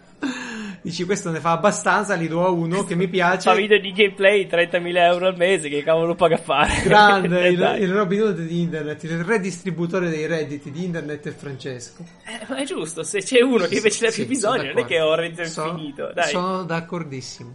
Però è anche quello. E in più, quando dico ti creo il tuo progetto, significa che fai sì una, pre- una pagina di presentazione, ma in più dici, ok, quando arrivo a, Esatto. eh, a che so, 100 euro al mese, dico, ok, 100 euro al mese riesco a fare un video a settimana. Oh, non parliamo di video, riesco a fare un disegno.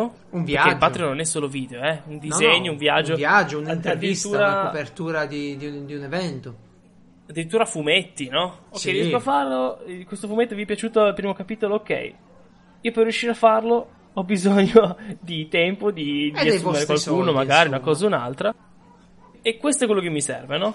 Tira fuori. Ah, eh, eh, se siamo, che so, magari a 10.000 mi pago l'affitto per uno studio a posto e riesco a fare tutto meglio, ah, Sì. eccetera, eccetera, eccetera.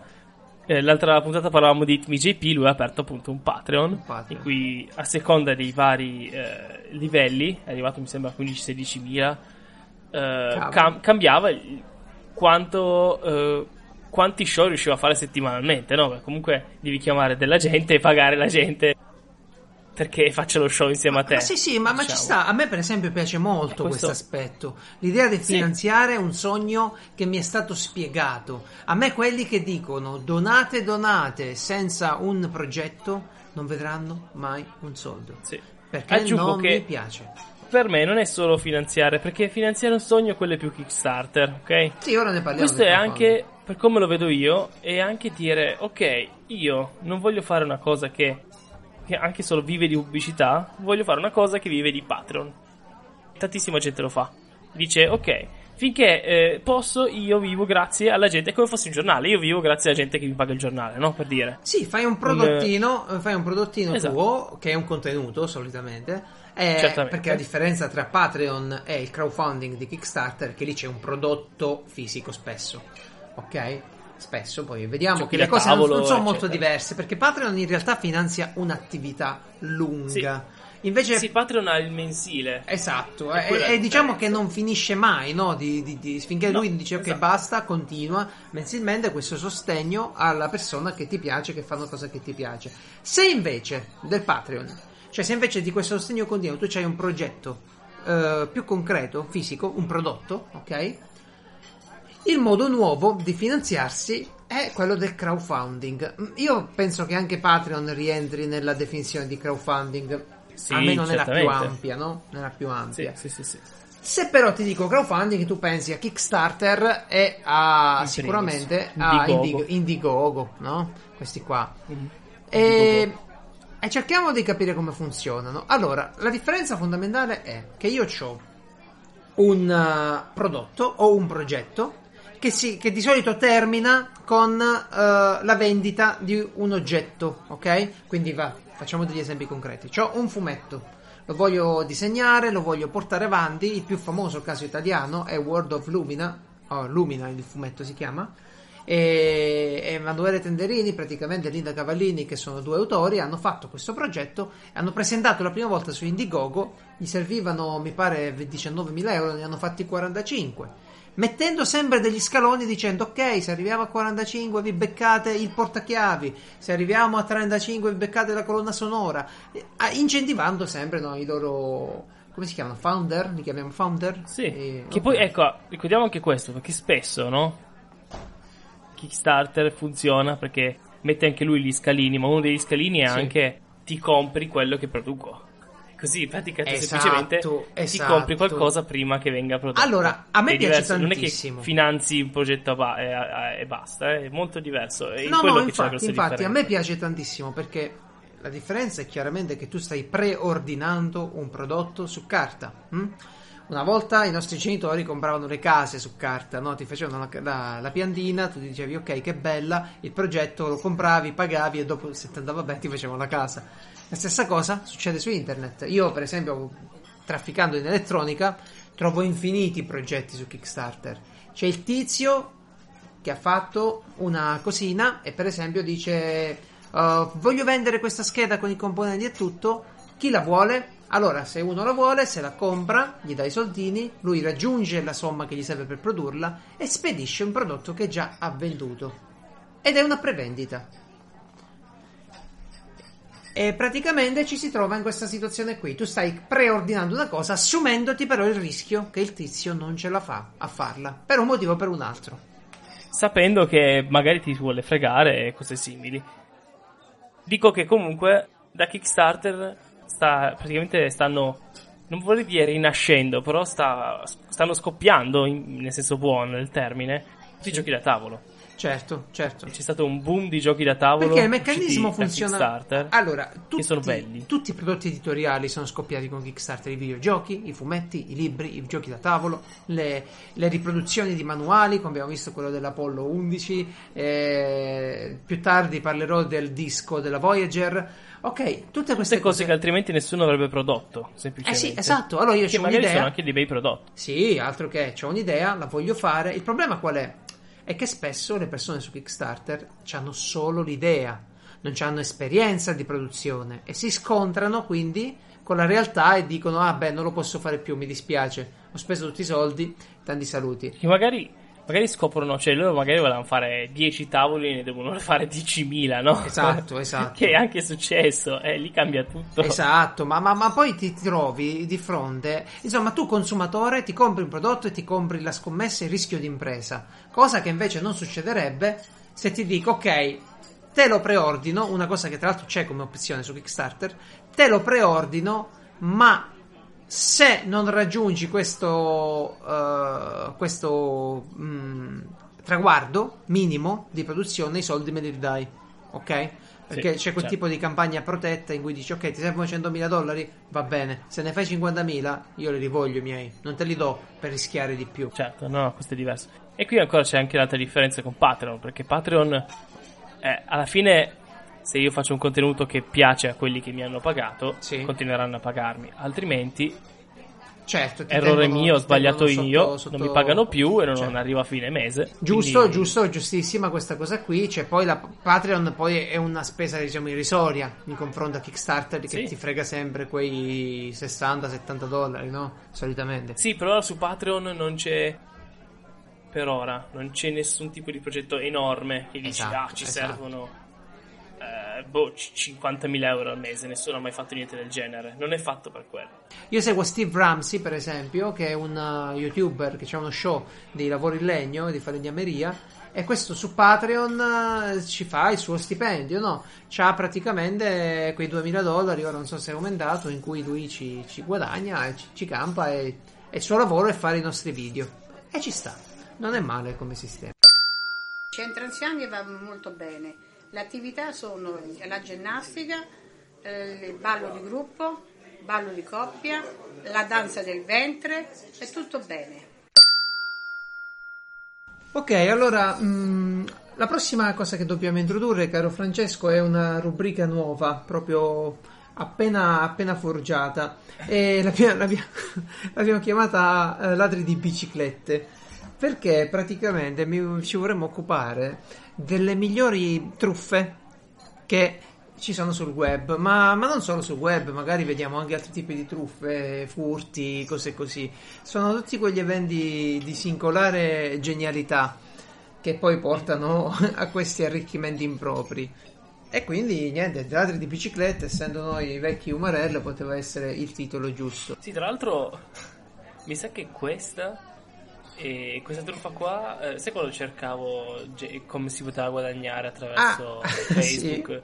Eh, consigliavano anche questa cosa qua. Ah, mi eh beh, eh beh, mi fa piacere che è parecchio diffusa. Sì, perché questo, c'è questo aspetto delle, delle truffe nuove, delle, no, diciamo, degli, degli scam, delle truffe, dei trucchetti di internet che prima tu li spolpi, ok? Lo scopri, lo spolpi. Poi lo rispolpi insegnandolo agli altri. Cioè ti fai certo. fare. Comunque, No. nella, nella fattispecie, questa è una truffa fatta su Amazon Kindle. Come, come si fa a truffare le persone con un ebook? Come si fa a generare migliaia di dollari, qualcuno pure milioni tramite gli ebook? Allora, ti faccio due schemi. eh. Uno è lo schema semplice, quello della casalinga, eh, e un altro poi è lo schema più complicato, che però L'altro è lo pure- schema Ponzi. eh, beh, no, il caro Pon- del caro Ponzi ne parleremo sicuramente perché è, è un protagonista di questa rubrica. Anzi, la potevamo chiamare pure Casa Ponzi, dai. per- per Casa favore. Ponzi. Ca- Mica male. lo, cambiamo, lo cambiamo in corsa il Eh, titolo? mi sa di sì, mi sa di Ok, sì. allora comunicazione ufficiale dagli autori di Piazza Umarell, la rubrica Ladri di bicicletta andata in onda nella puntata 4 diventa d'ora in poi Termina. Casa Ponzi. Ter- ter- termina. E diventa Casa Ponzi. E dopo questo slancio di professionalità andiamo però al nocciolo della questione. Come fai quindi a fare i soldi con Amazon Kindle, no? Allora una- uno potrebbe dire, beh, scrivo un ebook. Che c'è di male? Cioè è bello, non hai un editore a cui presentarlo, nessuno ti dice se va bene o se va male, nessuno ti chiede dei soldi, dei soldi per stamparlo, no? Stanno, la nuova moda degli editori 50-50. Sì, stai senza pensiero, citando... Sì, esatto, questa è la tecnica sta senza pensieri per eh, pubblicare qualcosa online. Io compongo un ebook con il software, tutto carino con la copertina, lo metto in vendita, la gente lo scarica direttamente, solitamente a un prezzo abbastanza ridotto nel confronto di un'edizione cartacea stampata e distribuita, no? E- Almeno un po'. Almeno un po', Almeno ma, un po' ma- ma sì- ma di solito gli emergenti, di solito gli ebook, questi fatti da persone che non sono proprio autori, hanno prezzi relativamente bassi, Sì, dai, sì, sì, 3-4 se- se euro. prendi ad esempio le collane Vapor Teppa, che consiglio, Eh? sono delle cose steampunk un po' strane, fatte da autori non tanto conosciuti. Vengono Ok. 3 euro i libri. sono Ecco, ecco, ecco, ecco, ad esempio, perché c'è il un ninja dis- grasso del futuro, robe del genere. Ok, ok, ok, perché c'è tipo uh, una sorta di volersi far conoscere, no? C'è bisogno che ti conoscano e ti devi fare un nome e nello stesso tempo c'è una- un introito che è tutto tuo, non lo dividi più con l'editore, o meglio lo dividi con Amazon ma non allo stesso modo con cui lo dividi con l'editore, eh, un editore cartaceo, anzi le parti sono diciamo invertite se vogliamo divertirci un attimo con le percentuali. Anche perché l'editore è un po' come il producer di dischi, no? Quello che ti manda in giro, ti fa. ti, ti cerca di pubblicizzarti in altri, me- in altri modi. Lì da Amazon tu semplicemente metti il libro e basta. È un tipo diverso di servizio. Poi magari fanno schifo, però. Sì, in teoria un editore cartaceo è un partner che ti segue nella composizione, nella formazione, le- nella revisione e poi ti segue anche nella distribuzione, cioè è tutta un'altra storia. Però sono usciti da un po' di tempo a questa parte gli editori 50-50 che tu praticamente gli devi pagare qualcosina per farti stampare il tuo libro eh, e la gente si è riversata nei mercati digitali perché il digitale è diretto, il digitale ha il contatto con i clienti direttamente e questo ti permette in qualche modo di, di, insomma, di sbarcare il lunario. Allora, vediamo un attimo come, come si fa però uh, una truffa su, con gli ebook. Dicevo, tu sei una brava persona, pubblichi un libro, ok? Questo è lo schema semplice. La gente lo compra, la gente lo recensisce e via. No, ma a noi le persone brave non ci interessano in questa rubrica. Noi vogliamo parlare, ad esempio, eh, la prima che mi viene in mente è una certa Emma Moore. Ok, questa Emma Moore come autrice viene presentata come un'esperta in salute e controllo del peso, ok? E praticamente, mh, sai quelle, quelle esperte un po' di tutto, di come farti gli amici, di come trovare, di come migliorare Di- le proprie relazioni con gli altri. Sì, sì, sono i, i, i- i life coach, però, però non quelli veri, quelli che magari lo fanno nelle aziende, che insomma hanno una reputazione. Ti faccio Tony Robbins in America, Roberto Re in Italia, cioè gente che comunque si è costruita una società, eccetera. No, questi non sono manco così reali, sono proprio eh, fuffa, fuffa. Questi sono andati su Life Coach, su Reddit, hanno preso le cose migliori Proprio e così. le hanno messe insieme. Proprio, proprio così. E infatti questo fanno. Allora tu costruisci una- una- uno pseudonimo, Amazon ti consente di scrivere sotto tre pseudonimi, ok? Quindi io posso scrivere con tre nomi diversi, gli faccio una reputazione, magari una bella pagina web con una foto presa da stock qualche cosa e gli creo una reputazione, creo questa, questa persona. Questa persona gli faccio scrivere non un libro, ma tanti libri, qualcosa come dozzine di libri all'anno, ok? Wow. Eh sì, perché eh, come fai però? Tu mi dirai, ok, ma con tutta la buona volontà come fai a scrivere un libro? Beh, Basta un- non dormire, non mangiare, avere giornate eh no, 20 ma non siamo, nella, non siamo nella rubrica giusta per fare tutti questi sforzi. Qui a Casa Ponzi si fa diversamente. Qui a Casa Ponzi si fa così. O cerchi su Google e fai un articolo un po' più lungo, composizioni di articoli, revisioni, piccole ricerche, tipo fai una cosa, vai, come controllare la crescita dei tuoi figli e ci metti consigli tipo fai attenzione quando sono sul web, attendo ai videogiochi violenti e queste cose qui. Oppure, ancora più facile, ti rifai agli indiani. Che significa? Indiani quali? Quelli dell'India, Ah, non quelli d'America. Eh, so, chiedevo. Perché eh, gli indiani, i filippini, diciamo tutti i posti poveri e anglofoni, ok? Pure, pure Mhm. il mondo dell'est Europa, insomma, dove parlano bene l'inglese, tu lì paghi il tuo libro 5, 10 dollari, pure 30 dollari a volte, e ti danno il tuo libro già pronto. Gli schiaffi sopra un titolo, una copertina e sei pronto per venderlo. Fin qua ci sei? Bello. Sì. Al che mi dirai, Paghi ok. il servizio di ghostwriter È un ghostwriter. Fin qua non c'è nulla nemmeno di illegale. Eh? Perché la cosa bella è che fin qua non c'è nulla di illegale. Io compro un contenuto. Neanche tanto pacchetto, strano, E neanche tanto strano o nuovo. purtroppo. Il problema qual è? Che io se faccio un contenuto di questa qualità, che cosa mi aspetto? Che la gente me lo smonta nelle recensioni, giusto? Mhm. Soprattutto se l'ha pagato. Esatto. Ed ecco il trucchetto. Primo trucchetto, metto il libro gratis per un periodo di tempo. Questo periodo di tempo mi fa raccogliere un po' di recensioni, nelle quali io posso mischiare le mie recensioni fasulle, sempre acquistate da appositi siti. Ok? Sì. Quest- io praticamente, ovviamente c'è gente che ha letto tutti i miei libri, contentissima, che mi segue da una vita, ne parla strabene di me. Quando le persone comprano qualcosa che non gli piace, sono molto meno propensi a scriverne di quando invece comprano qualcosa che gli piace. Ecco Mm. quindi emergere le recensioni. E fin qui ci siamo, abbiamo creato questo personaggio, l'abbiamo riempito di libri e vende i libri, ok? Hai fatto una truffa, ok? È una piccola truffa, mm, nemmeno, nemmeno legalmente considerata una truffa, perché Neanche stai... truffa, eh. No, perché stai violando i termini di Amazon, ma non nessuna legge, ok? Quindi non ci sono delle Esatto. leggi mm, di questo tipo qui. Poi giustamente ti, ti sgamano a un certo punto, o comunque vedi che magari ti stanno, ti stanno seguendo in qualche modo. E, e che fai? Metti su una scuola o scrivi un libro su come scrivere libri su Amazon. E quello è, un altro, è l'ultimo atto, diciamo, della, della faccenda. Certamente. Poi ti rendi conto che certi, non ti basta più avere tre account, no? Tre pseudonimi con un unico account, perché se ti sgamano una volta te li chiudono tutti. Ed è vero che tu prendi i tuoi libri, tipo prendi Learn Spanish in 7 Days, ok? Tutti questi libri così, belle, belle proposte. Allora, Cucina tu- vegana. sì, sì, tu hai capito, è proprio quello il tipo, sai quelle cose che trovi negli autogrill, no? Que- quegli, quei libri proprio pezzotti quasi. Esatto. Ok. E in sostanza tu questo libro qui lo puoi anche rimettere in commercio, te l'hanno diciamo, mm, come si dice, bloccato. Tolto dalla... Sì, dalla- se Amazon te l'ha bloccato, ti ha sgamato la truffa, tu lo rimetti in commercio con un altro nome, altro titolo e via, e continua. Prima... Perché c'è da dire che queste piattaforme, pure Amazon, Amazon combatte parecchio questo tipo di scamming, però non è facile andare a leggere tutti i libri, a capire le reti che ci sono. Finora... Quindi, fammi capire, loro eh, mettono dei libri per ora, siamo così. Loro creano un sacco di libri, tantissimi libri, Sì, e sì. sperano che, sia, che piaccia a qualcuno in modo che fa- abbiano No, delle belle no, review. non sperano, costruiscono il sistema per farlo piacere alla gente. Uno è regalarlo e quindi avere le recensioni solo da quelle positive Ah. e segnalare quelle negative in modo che piano piano si spazzano da sole nelle classifiche. Tutto questo da diversi account, eh?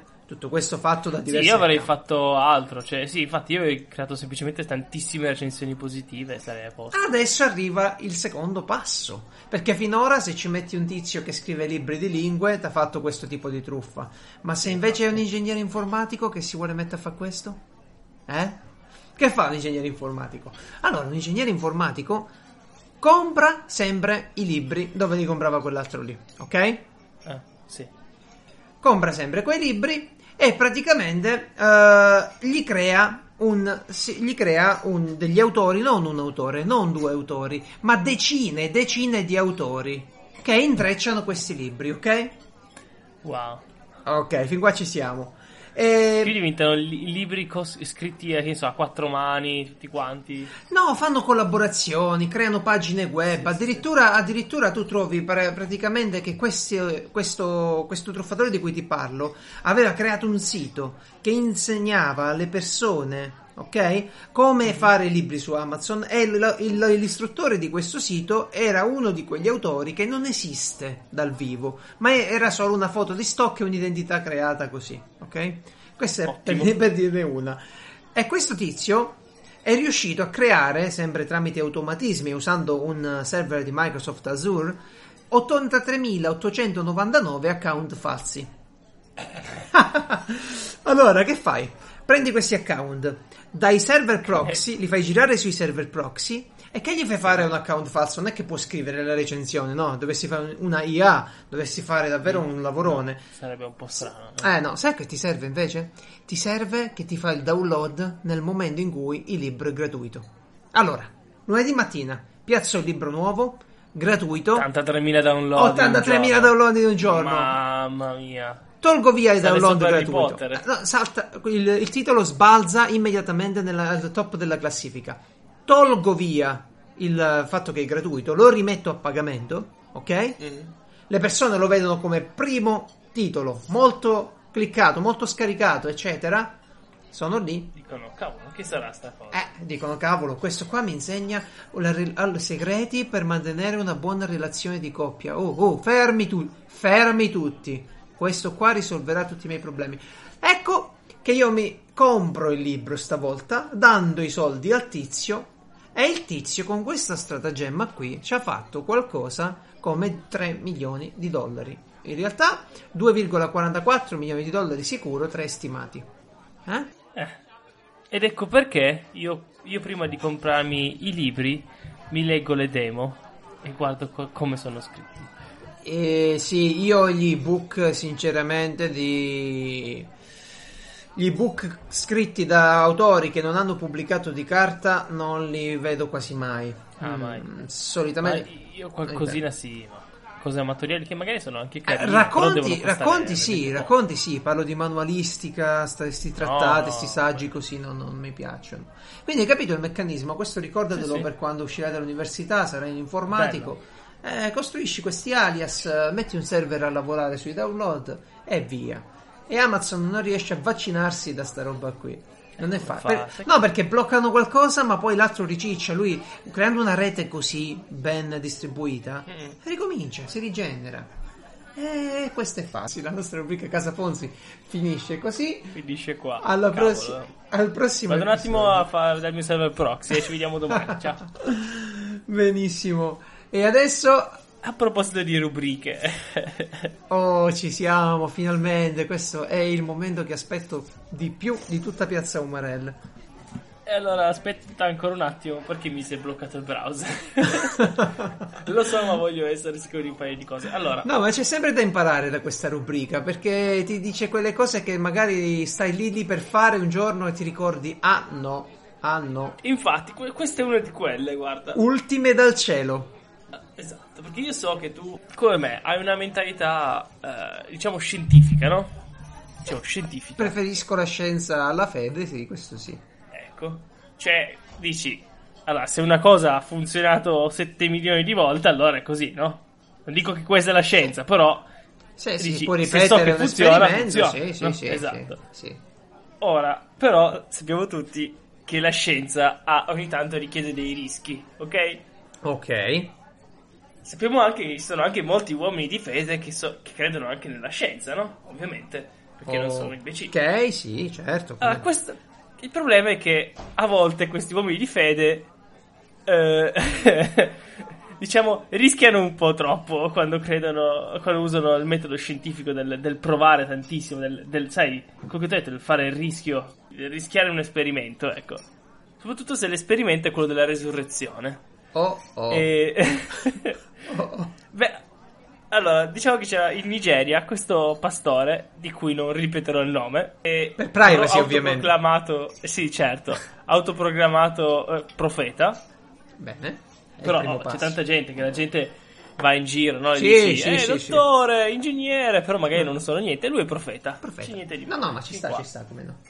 E beh, stava facendo un esorcismo.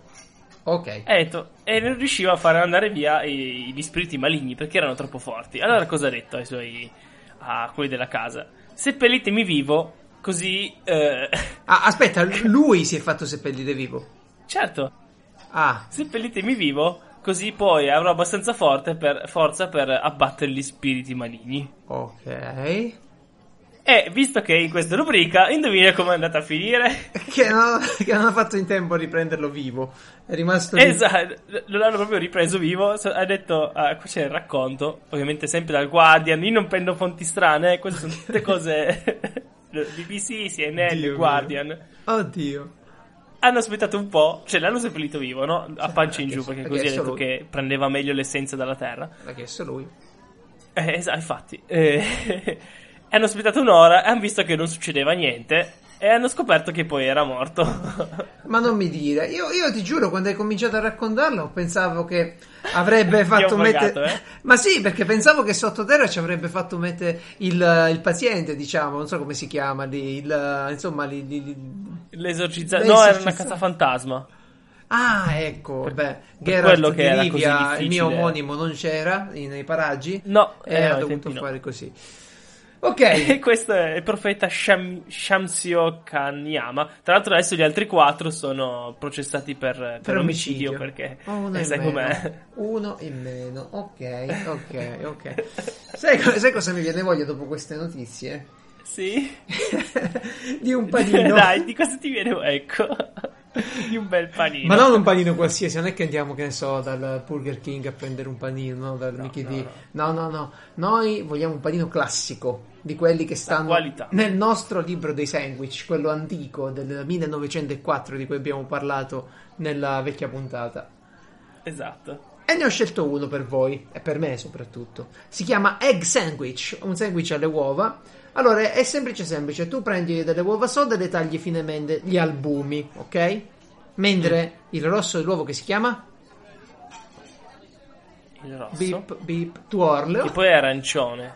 Ok, mentre i tuorli eh, li metti in un setaccio. Sono sempre sodi, quindi li rendi una cremina, no? Mhm. Allora prendi questi, questi rossi d'uovo belli mm, a cremina, ci metti, bia- ci metti i bianchi triturati con un po' di sale, pepe e la maionese che serve per condire il tutto. Ok?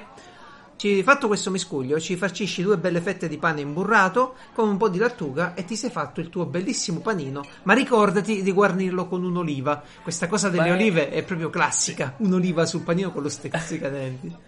Madonna, ma in pratica tu prendi l'uovo, ci aggiungi la Sì. maionese che ha l'uovo, Lo ricomponi, lo ricomponi. Sì, lo vabbè, unisci al vabbè. pane imburrato. Eh, vabbè, mi fai il salutista, mi fai. Sono panini corroboranti questi. Sono... E se ti faccio il salutista, e infatti. Vediamo il tuo. Il mio panino. Il mio panino al limone. Eh? Allora, tagli a fette molto fini un limone. Ok. Poi gli togli ovviamente la scorza. Ok. Bene? Ah, poi prendi queste fette, ci metti sopra un po' di, di zucchero Ah, e lo metti nel pa- sul pane. Ok, il pane ovviamente pane da tra- tramezzino, quello senza la, la, la, La, crosta. crosta. ok? Ah, il, il più Ecco. buono che c'è. Ecco, metti, fai il panino e sopra ci metti delle, devi guarnire anche in questo caso con delle ciliegie candite, che non ho idea di cosa siano, candied cherry, però Mm. Sì. delle ciliegie zuccherate comunque. Devono essere puoi capire- sciroppate.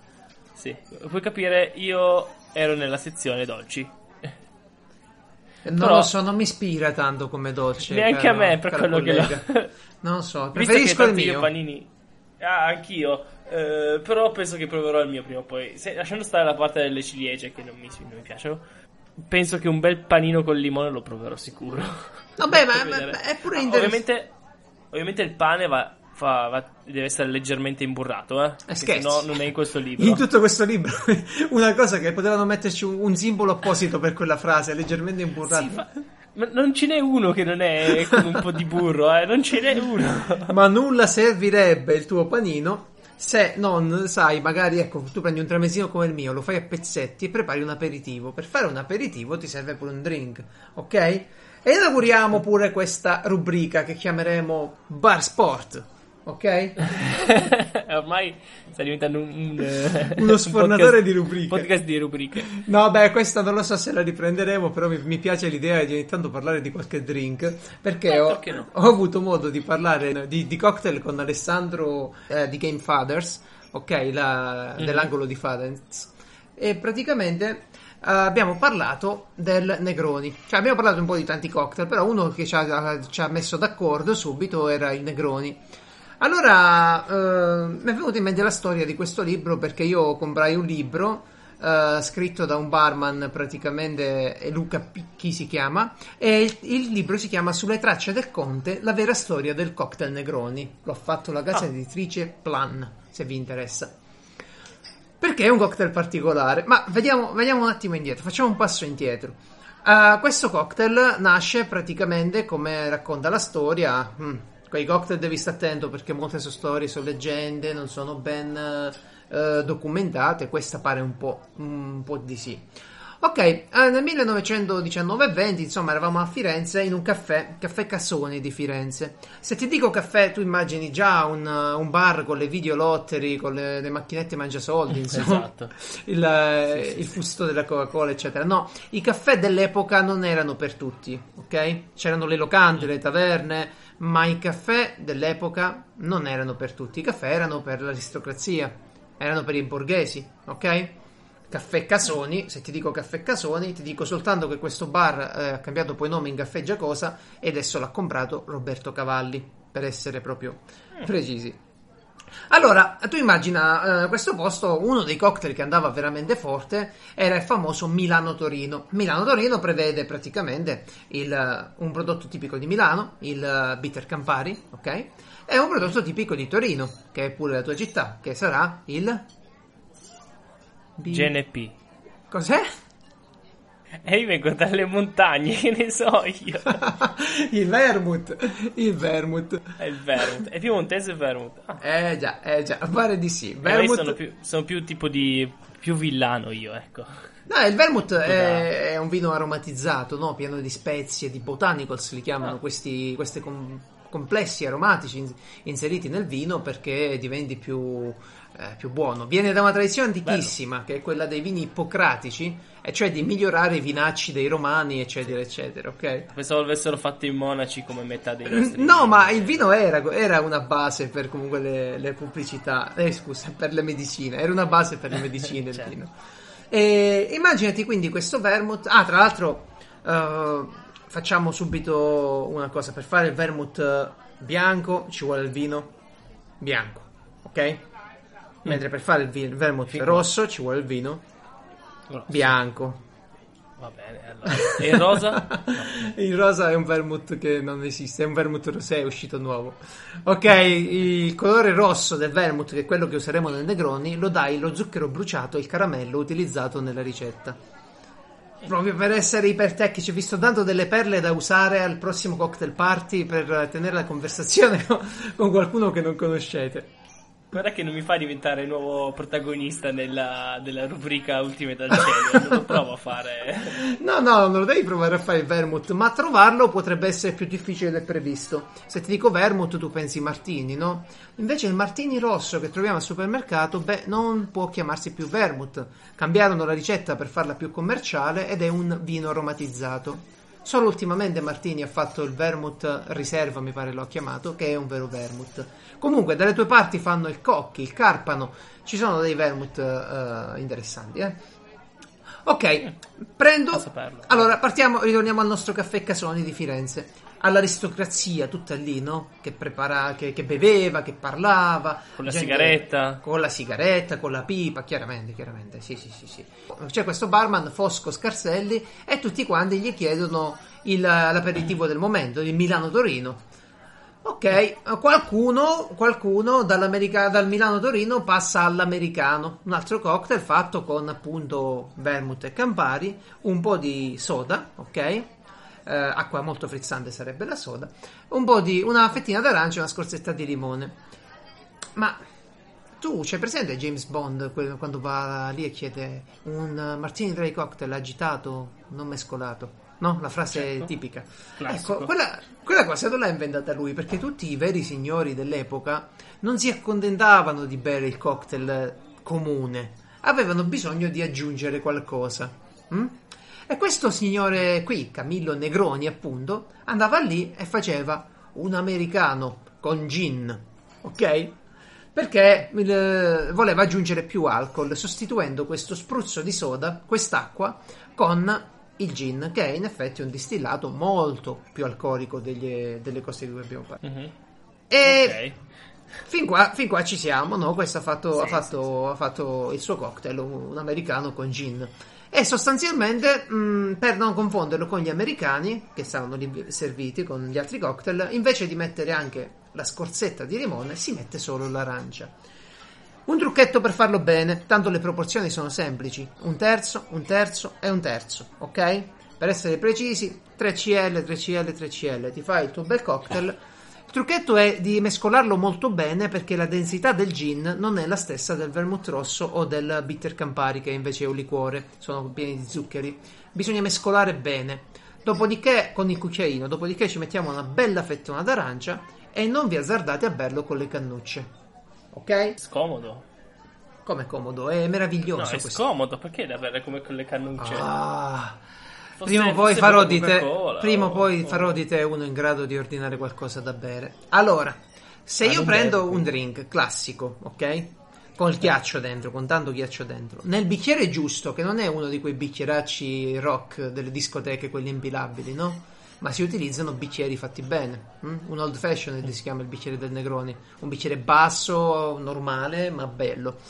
Ecco, io prendo un bicchiere di quello col ghiaccio, tu non puoi servirmi un aperitivo con la cannuccia, capito? Eh no, infatti ho detto è scomodo, che senso ha la cannuccia? Ah, tu mi stavi dicendo che era scomoda la cannuccia. Io ero comodo, Oh, ero, ero contro la, la cannuccia. Oh, Dio, oh, meno male, ti sei salvato, ti sei salvato. Ti No, sei- no, ma la cannuccia... no, non, non saprei neanche quando usarla. Beh, la usi, la usi in tanti drink che sono long drink, la usi nei- nel mojito, la usi nel Cuba Libre, la usi nel no. Pina Colada. No, lì ci vuole, lì ci vuole, è la ricetta che la prova. No, tutti, guarda, io, boh, magari sono andato nel posto sbagliato, ma tutti i cocktail che ho bevuto mi sapevano di, di, di, di roba, ecco, ovviamente, i cani pazzi. I cani amanti del bere bene, c'hai. Sì, infatti, già si arrabbia, è anziana. Già Ma lo sai cosa stai tipo di, di medicina, di... di senza- non, Non so cosa hai bevuto. fragola, vergognoso. Beh, certo, sei un maschio che prende roba alla fragola, già è vergognoso questo. Ah, me, me lo offrono, eh, io prendo. Ok, fai una cosa interessante visto che sei di Torino. Vatti a, vatti a trovare una bottiglia di vermouth cocchi. Eh, metti un terzo di bitter Campari, un terzo di quello, un terzo di gin buona qualità e te lo bevi con del ghiaccio. E provo sei un vero cocktail. È vero Negroni, uno dei migliori, altro che col vermouth cocchi. Ok, dal bere alle news. È il momento delle news. Le risorse del centro sono pochissime perché non c'è le entrate e il comune ci passa più una lira. E bisogna arrangiarsi da, da- da soli, da- proprio veramente da soli.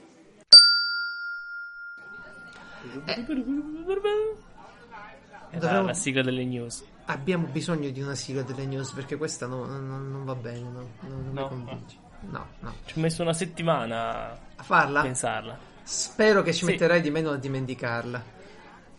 Butto via lo spartito. vabbè. Allora, eh, una delle prime news che sta circolando questa settimana un po' dappertutto e mi è piaciuta tantissimo è stato il, la stima del costo di un AT, AT-AT, si chiama così, no? Eh, di Io pensavo fosse ATT, no? Dicevo, ma. Poi ho visto l'immagine, ho capito di cosa parlassi. Sarebbe il, il cagnolone gigante, come, come lo chiamiamo? Il, il robot, non è neanche un robot perché è pilotato, è un mezzo da combattimento che però si muove su gambe. come- mai creato. No, è bellissimo quando ce l'hai a Star Wars Battlefront il videogioco, no? È bellissimo perché sei il dio in terra, praticamente spari tutto con quello lì, però non ti muovi, non ti muovi di nulla. No, infatti. Ecco, se, se nel, ca- nel malaugurato caso, che ne so, prendi un, un leader di una potenza mondiale, vuole costruirlo per farci un esercito, ecco, tutto questo insieme gli costerebbe 226 milioni di dollari con le tecnologie attuali. Perché siamo in grado di fare una cosa del genere. Però solo Guarda, il laser costerebbe tanto. 50 milioni. Eh, sì, non è tanto per Fatto una cosa che, che non funziona. No, eh, cioè allora. E tanto considerando che eh, appunto sarebbe inutile e verrebbe distrutta subito. Ok, però. Certo. Pensavo fosse molto di più. Perché comunque Beh, anch'io, quei pezzi, giunture e- ed è enorme. Sì, è enorme. Infatti, quello che costa Sta di più, squadra. la parte che costa di più è proprio il main armor and construction, cioè praticamente la- Lo eh, scheletro. lo s- lo scheletro e la costruzione, perché il materiale ce n'è tanto, insomma. Comunque, se, se- se vi serve, sapete che, che si può fare. Ecco, il sito bestcasino.co.uk ha fatto questa roba. A me è venuto sto dubbio, no? Sì? Siamo già in periodo di Disney che fa pubblicità a Star Wars. Stiamo iniziando con questo? Mm, Perché tra poco c'è il film, eh. ma può darsi, sai, non mi sorprenderebbe. Perché no? Perché per un po' è stata un po' silente la cosa, eh. E riappare subito con qualcosa che fa. Eh, questa notizia sai- l'ho vista ovunque. Sai quindi- cosa? C'è il meccanismo dei clickbaiting di cui abbiamo parlato che comunque spinge a fare contenuti relativi ad eventi enormi e quindi non- magari non è neanche Disney, è proprio il meccanismo di internet. Non c'è nessuna dietrologia, è semplicemente uno che dice ok, voglio fare un contenuto del genere, lo faccio uscire al momento più opportuno. Tutto qua. Allora non, non mi devo rinchiudere in me stesso per, per tre No, mesi, no. non ancora. No, ma poi ne parleremo della tua fobia di Star Wars. Io non vedo l'ora che esce. Ok, ti do una brutta notizia. Sì, eh. Tieniti forte perché, perché mi hanno regalato il cofanetto della Hobbit, ok? Il cofa- Finché è regalato va bene, dai. No, no, l'avrei comprato, l'ho messo io nella lista desideri. Mi hanno regalato un cofanetto bellissimo dello Hobbit, Extended Edition, pieno di roba, un sacco di ore in più da vedere perché il film è- ne aveva bisogno. Sì, e me lo non era noioso abbastanza. Ah, ma questa roba che è noioso. Allora, a parte, a parte eh, ok, da un libro hanno fatto tre film, mentre oh, Il Signore degli Anelli aveva un libro per ogni film, quindi la trama è chiaramente stata anacquata, vabbè? sì, no, ma quello, e quello io me ne sono, detto, me ne sono accorto io che neanche li avevo letti i libri, no? No, io li si ho capisce, a un letti, certo punto iniziano a parlare, parlare. E Oh, poi, dai, poi sono gli gnomi nei, nei, nei Nani! barili. Nani! ma Quali gnomi, che me ne cazzo? frega. Ma que- ma Sono no, no. L'insulto, via. No, fermo là. interessa. Stanno nei barili. Ci sono cavolo. nel libro, ci C'è sono nel libro. scena. È una non scena mi interessa, bellissima. mi dà fastidio, è bruttissima. È una scena bellissima quella. Tu stai dissacrando la scena più bella dello Hobbit. Ma Maledetto. Che, che cavolo, è diventato un. Vabbè, ma non voglio parlarne. Il Signore degli. Anelli è troppo bello. Poi, in realtà, a me piacciono sempre i contenuti speciali, li guardo sempre quando posso, li trovo. Quindi, per quella parte sono belli DVD. Non parlo sì. più con te, non faccio Però più podcast con te. Un- una puntata intera, cioè un, un film intero in cui si parla di sti elfi del cazzo con. con, con non voglio. Ma è, Ah, è il fantasy! Basta, basta. Sarà Tu, tu non, sei- tu non lo vedi noioso. con gli occhi di un bambino. Tu sei, sei diventato. Safira la pensa. Eh, il bambino si è addormenta dopo i primi dieci minuti nel 2, dai, cosa fa? Ciao, ciao, ciao, ciao, ciao. Vede smog, si, ri- si Puoi, rialza. puoi cambiare argomento. sc- Cambia argomento. Sce- facciamo come a scuola, eh. Scegli un argomento che conosci, ok? Scegli un argomento che ti Sì. piace. È l'interrogazione dei professori, quelli bravi. Sì, vorrei fare la mia recensione di tutta la saga Hobbit. Per favore, scegli un altro. Dargli un ti 5 e mezzo. Guarda, dovresti avere un file che si chiama scaletta, ok? Sì, ce l'ho. Ok. Potrei, potrei, ma non te lo dico. Potrei chiederti, no? Così, no? Mi è venuto in mente adesso. Ma tu non stai facendo un modellino del, del Galactica? Eh sì, mi fa piacere che ti è venuto in mente in maniera così spontanea e naturale perché perché ho appena, appena ricominciato i lavori e sto praticamente progettando l'impianto dell'illuminazione, l'impianto elettrico all'interno del modellino, Fa- devo fare i fori e, e ci siamo, Eh, questo è quanto. Eh, tra l'altro sono arrivato alle ultime 10 puntate dell'ultima serie e quindi adesso dal film passerò ad avere solo il modellino come ricordo. Bene, Poi Bello. vi terrò aggiornati. bravo. Grazie. Ehm, ah sì, giusto. eh, ho visto l'altro giorno, sono andato su Steam sul mio account, ovviamente. sì? Guardavo, stavo. Io intanto mi metto a ordinare. Perché sono malato, mi metto a ordinare in categorie i giochi. No, Non lo fai davvero. C'è gente farlo. che lo Sì. fa. Lo sto facendo. No. C'è sempre il problema che alcuni giochi appartengono a più Esatto, categorie, eccetera. esatto. Però c'è chi lo fa e io sono quel chi lo fa. E beh, e ho visto che mi è apparso Bioshock Remastered e Bioshock Ah, è 2 uscita? È Remastered. uscita la remastered? Sì, sì, sì. Beh. Ed è mh, gratuita per chi già aveva eh, Bioshock 1 e 2. Quindi se volete rigiocarli sappiatelo che questa è un'ottima occasione perché eh, li avete con... sai, con grafica, cioè, dico che è eh, bella come quella di adesso, E però giocherai tu?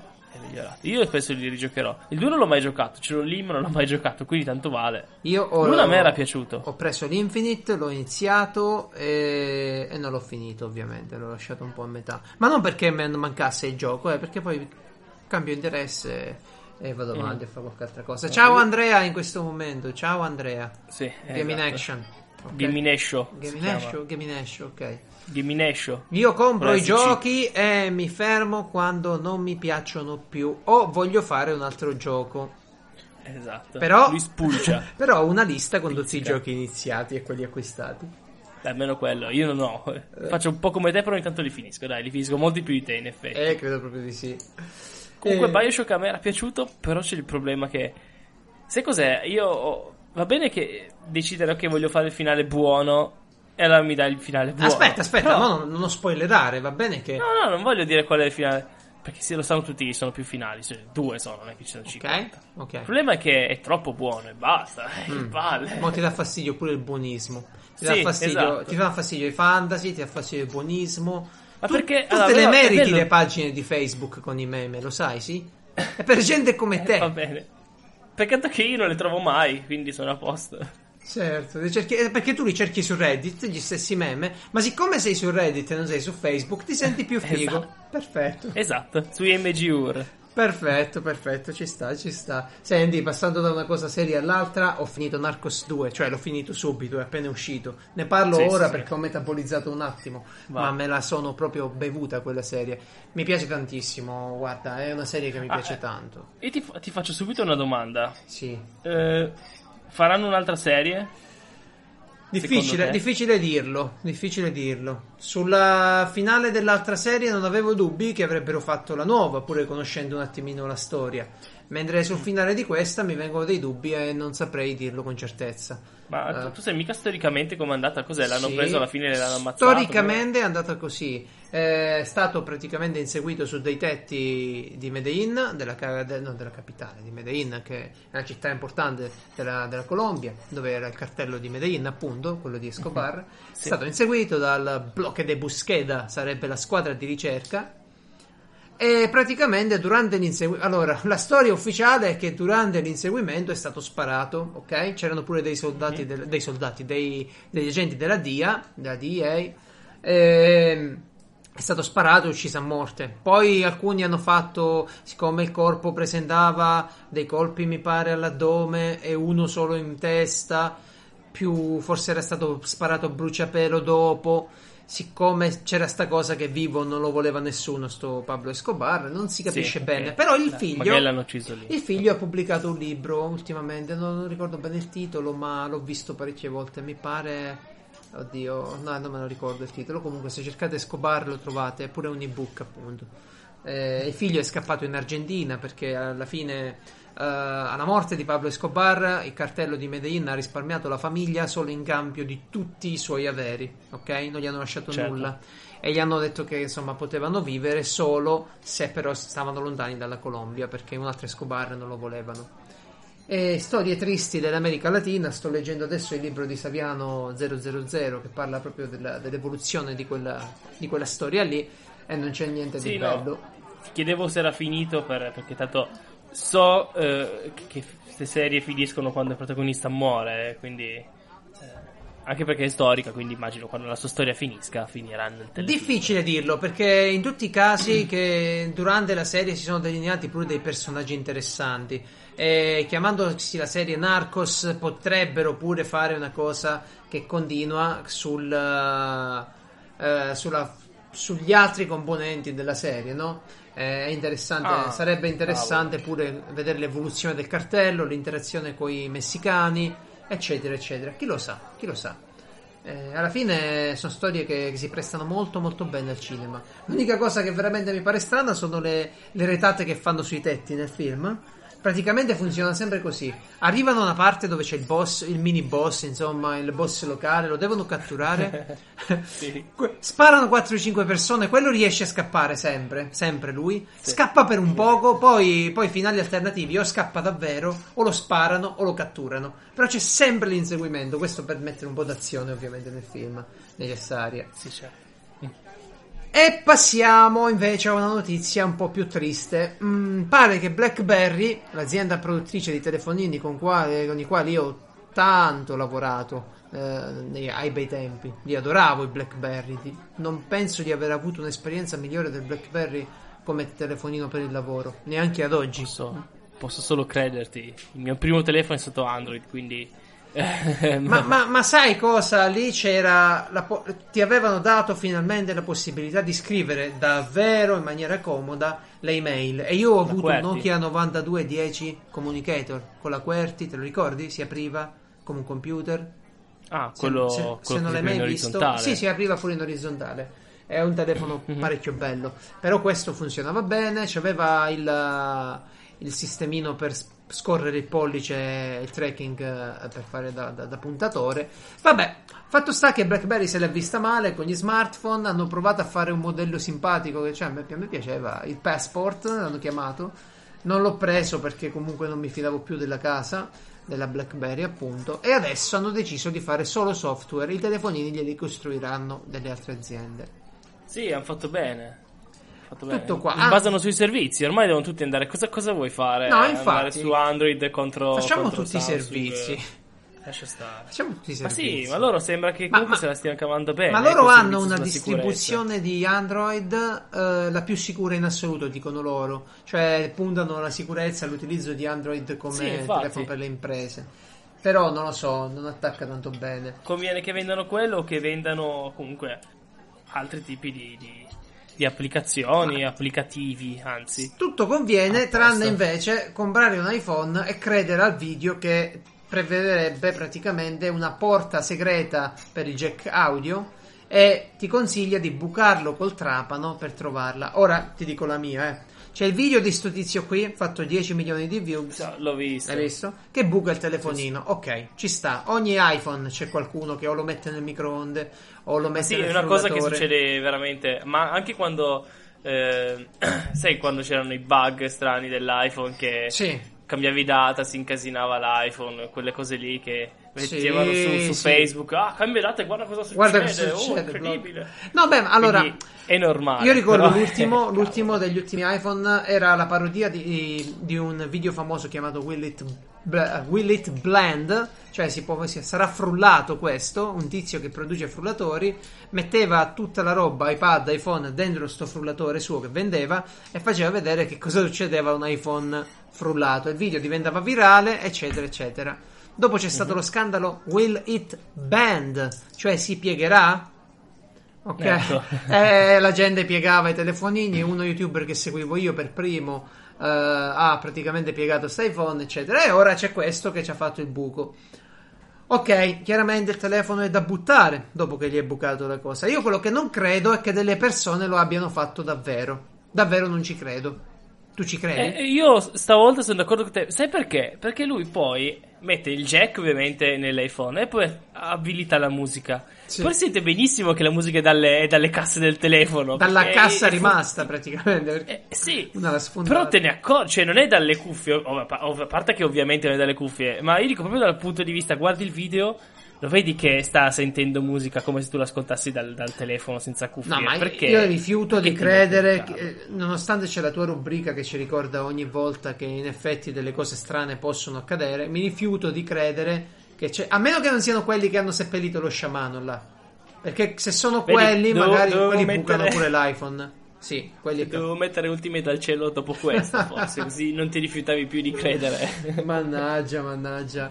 Strana, però Però sta roba del jack non è... No, non mi è- un po' preoccupato. eh. Non è una cosa Io non- normale questa. A me, a me ha fatto rinunciare all'acquisto dell'iPhone 7. Sto aspettando un Note 7 che non esploda. Quindi, dopo anni che utilizzo gli iPhone, eh, passo al Note 7. Sì, per- sempre- ma perché tu all'inizio eri, mi ricordo no, in chat, tu all'inizio eri ok, non ha il, il jack, no? Poi io, io ho chiesto, è arrivato il giorno dopo, ho chiesto, ma se uno carica l'iPhone Eh già, e, eh e ascolta la musica, Eh già, è stato proprio quello. Perché praticamente c'erano questi rumor, no? Che non aveva il jack audio. Il che per me era un problema perché sostanzialmente le cuffiette che uso per l'iPhone le uso per l'iPad, per la DS. Oh, scusa Alessandro, per il DS. O le uso praticamente per, per il PC. le uso praticamente per ogni cosa. Allora che mi succede? Mi succede che il, eh, il jack dell'iPhone mancando mi manca una cuffia standard che porto dietro e mi disturba. Soprattutto perché per lavoro faccio molte ore di chiamate e, e ho bisogno di un sistema affidabile. Non ci focalizziamo sui miei problemi con il jack, no? che possono essere alla fine abbastanza singolari, quando io ci telefono ancora con i telefoni ed è una cosa strana. E- Però non sono così singolari, eh. Non, eh, No, penso, Perché- penso più ai problemi che ha generato, no?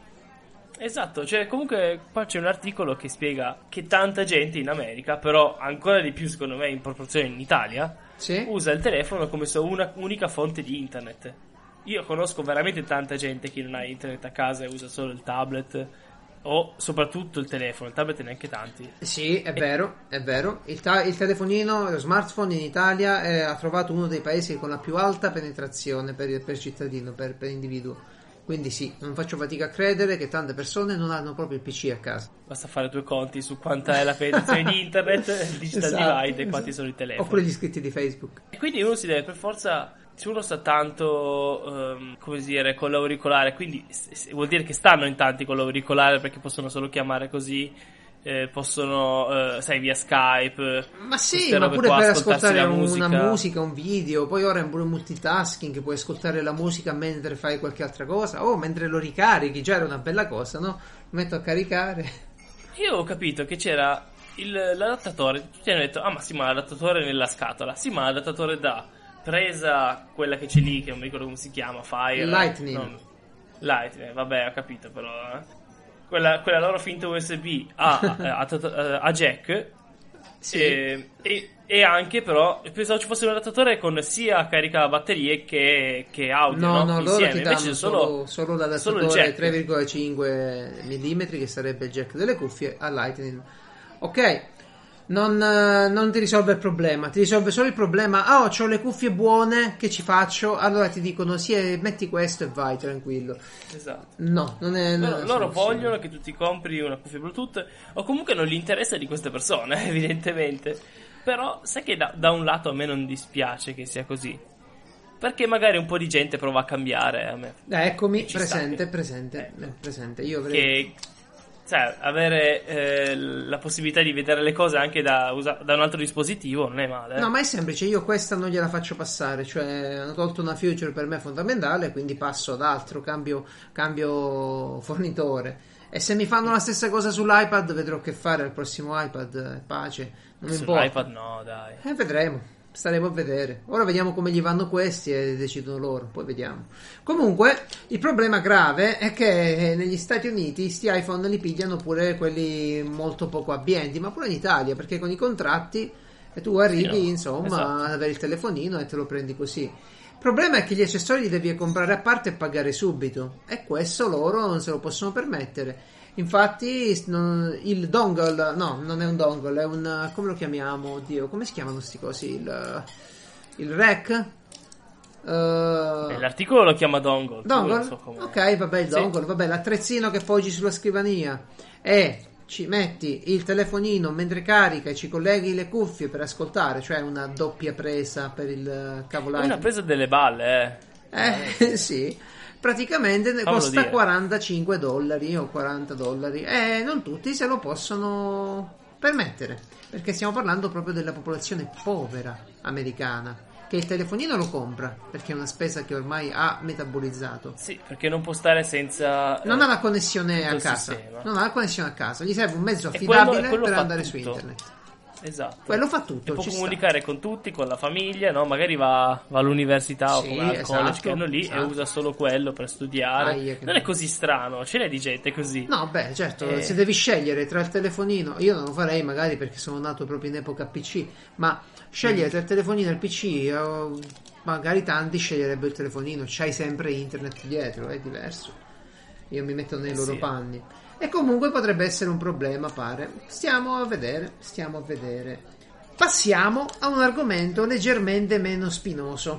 O meglio, Leggermente. leggermente, perché L'argomento che mi ha fatto un po'. Non so, non so se fatto strano? È, È, è abbastanza.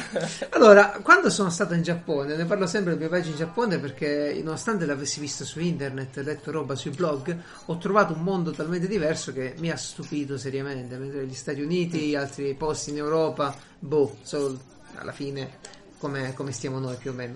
In Giappone c'è una roba che, che non vedi spesso, siccome i locali sono molto piccoli, si fa la fila fuori, ok? Per mangiare, per entrare in un negozio, in un, che ne so, un parrucchiere, quello che ti pare, devi magari fare la fila. E i negozi, per non lasciare la gente in piedi lì ad aspettare, mettono delle sedie fuori o delle panchine.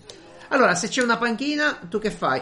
No, sposti il culetto da un lato e fai lo sliding insieme a tutta la fila, si alza uno, Certo. scorre la fila direttamente con le chiappe sul- sulla sedia, no? sulla panchina. Dico certo, però in realtà no, non lo farei mai. Io rimango. mi- ormai mi sono seduto, aspetto. Ma no, devi. No, non hai capito. C'è questa panchina No, lunga. è, è co- è come da fare, è come dal medico per me, no? Chi è l'ultimo? No, no, no, no, no. Eh, come In no? Giappone la fila scorre, c'è questa panchina fino alla porta e tu devi andare fino alla porta mano a mano che la gente si alza, capito? Ti chiamano. Ma è- ah, tu l'hai fatta sta cosa? Certo che l'ho fatta, sono stato da Sommetaro a mangiare e devi farla. Sei in giro nei centri commerciali, fuori i negozi, fuori i posti dove si mangia, nei centri commerciali ci sono le panchine, ci sono le sedie. La devi fare per forza, capito? Eh, Ma quindi sei strano se stai in piedi? No, mi chiedi sul serio. Se sei in piedi non sei in fila, punto. Cioè c'è la fila in piedi, ma dopo quella seduta. Ok?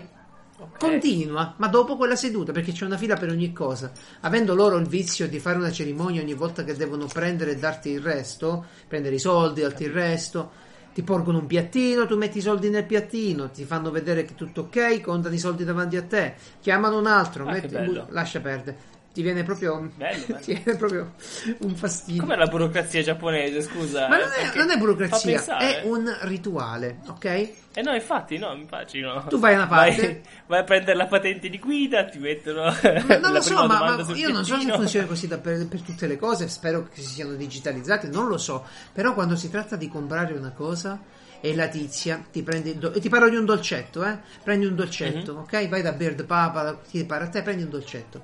Allora gli dici quale vuoi, arriva il tuo turno, gli dici quale vuoi, te lo mette su, su un piattino. Ti dice, poi prende una busta, la apre davanti a te con grazia, ci mette i fazzolettini che te li fa vedere, poi ci mette la bustina di ghiaccio per i dolcetti per non farli rovinare con eh, il trasporto. Ti ci mette il dolcetto, bello per bene, richiude la bustina, magari ci mette pure gli spilletti della puntatrice. Viene alla cassa, ok? Beh, Sì. viene alla cassa, cioè ti porge, ti fa il conto, ti dice quant'è, Ah, ti beh, porge beh. un piattino. Questo piattino tu ci metti i soldini, ok? Lei prende il piattino, lo alza, ti ringrazia, ok? Ti ringrazia, poi tira il piattino verso di sé senza toccare i soldi. Solo quando è nella sua parte il piattino comincia a contare i soldi. Li mette nella cassa, prende il resto e te lo conta sul piattino. Ti porge il piattino, ok?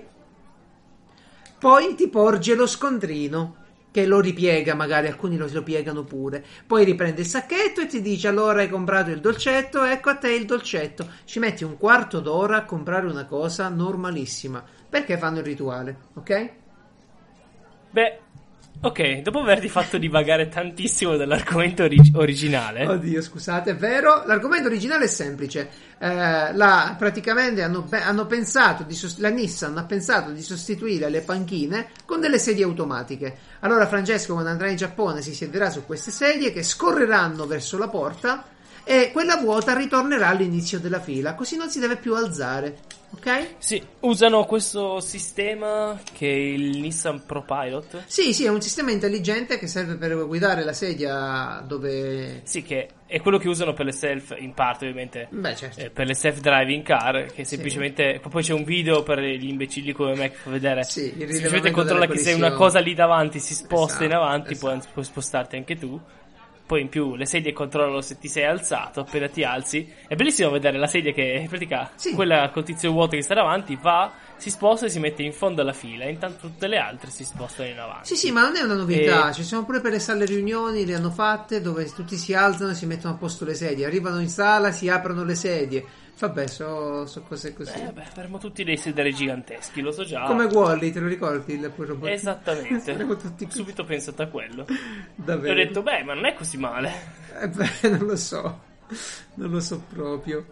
Però eh, da una cosa passiamo all'altra, come al solito, come siamo Sì, sì, sì. uso noi. Vogliamo, vogliamo. Perché vi voglio segnalare una serie di video su ProPublica che praticamente si occupa di indagare su quali dati Facebook e i social network vi stanno seguendo. Cioè, quali sono i dati che conoscono di voi, come se li procurano, per esempio come fa Facebook a comprare i dati da terze società e utilizzarli per, il vostro, per completare il vostro profilo, al fine di, come vi dicevo all'inizio puntata, di targettizzare sempre meglio la pubblicità. E vi segnalo il video, il sito, è un articolo che è in divenire perché usciranno degli episodi una settimana di questi piccoli episodi che sono simpatici. Sì, sì, sì, assolutamente. Intanto Facebook sempre, con, vi ricordate ne abbiamo parlato la puntata scorsa o qualche puntata fa della- del caso che avevano chiesto ai whatsappari, ai- agli utenti di whatsapp di divenire eh, fornitori di dati, di autorizzarli all'utilizzo di dati eccetera eccetera anche per Facebook. E tra l'altro mi hanno anche ringraziato perché abbiamo spiegato come si faceva. Ecco, ringra- ah, Mark, Mark, figurati, ok? Non ti fare questi problemi, non chiamare che costa tanto, non, non ti fare problemi. Sappiamo che c'è da fare, non chiamare Anche. Elon mi ha ringraziato sempre. Eh, beh, lui Ci chiama- segue ogni anno. Perché ogni sa che puntata. dobbiamo parlare di lui fra poco. Allora Esatto. ha, voluto, ha voluto ringraziare. Bene, eh, eccoci qua. Praticamente abbiamo questa applicazione eh, che forniva a WhatsApp, ti passa i tuoi dati a, Fe- a Facebook a meno che tu non gli dici niente. Così la Germania, sapete che ha fatto? Ha detto eh no, e non ci piace. E non va bene. Eh, e poi non è solo tedeschi. quello, a meno che tu non dici niente nel primo match. Ah sì, sì, un c'hai solo un mese. Che, che è la cosa peggiore. E se ci ripensi dopo un mese non puoi. Ormai i tuoi dati ce li hai dati e sono tutti nostri. Pace. Eh, è quello che secondo me non aveva alcun senso legalmente. Però, con queste grandi aziende, la Germania cosa fa? Sei caduto? Sei caduto? Sono caduto io. E il Gerardo è caduto dalla connessione. Dalla connessione. E Geraldo non è con noi, gli cade la connessione, connessione. Uh, la connessione. Adesso prendo pure la chitarra.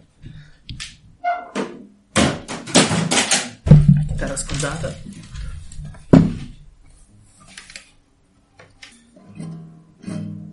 Eh.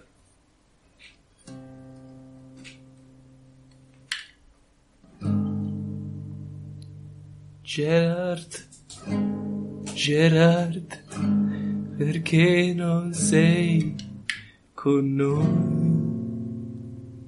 Eh, con così. Gerard, non ci sei più. Eh, adesso mi scrive caduto. Lo so che sei caduto. Caduti? Ok. Ah, ok, ci sei. Stavo suonando la so. chitarra malissimo.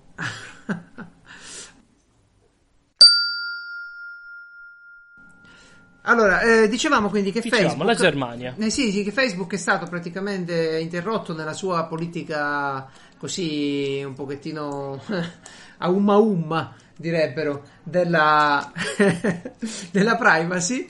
Allora la Germania gli ha detto no, gli utenti ti devono dare il permesso, tu non puoi considerare il permesso degli utenti una cosa standard, considera che glielo devi chiedere e deve essere esplicito. Ha spostato il focus. Vedremo come evolve sta cosa, ma non è piaciuta a tanti che Facebook ha praticamente... Pure Google ci aveva provato una volta a fare cose simili.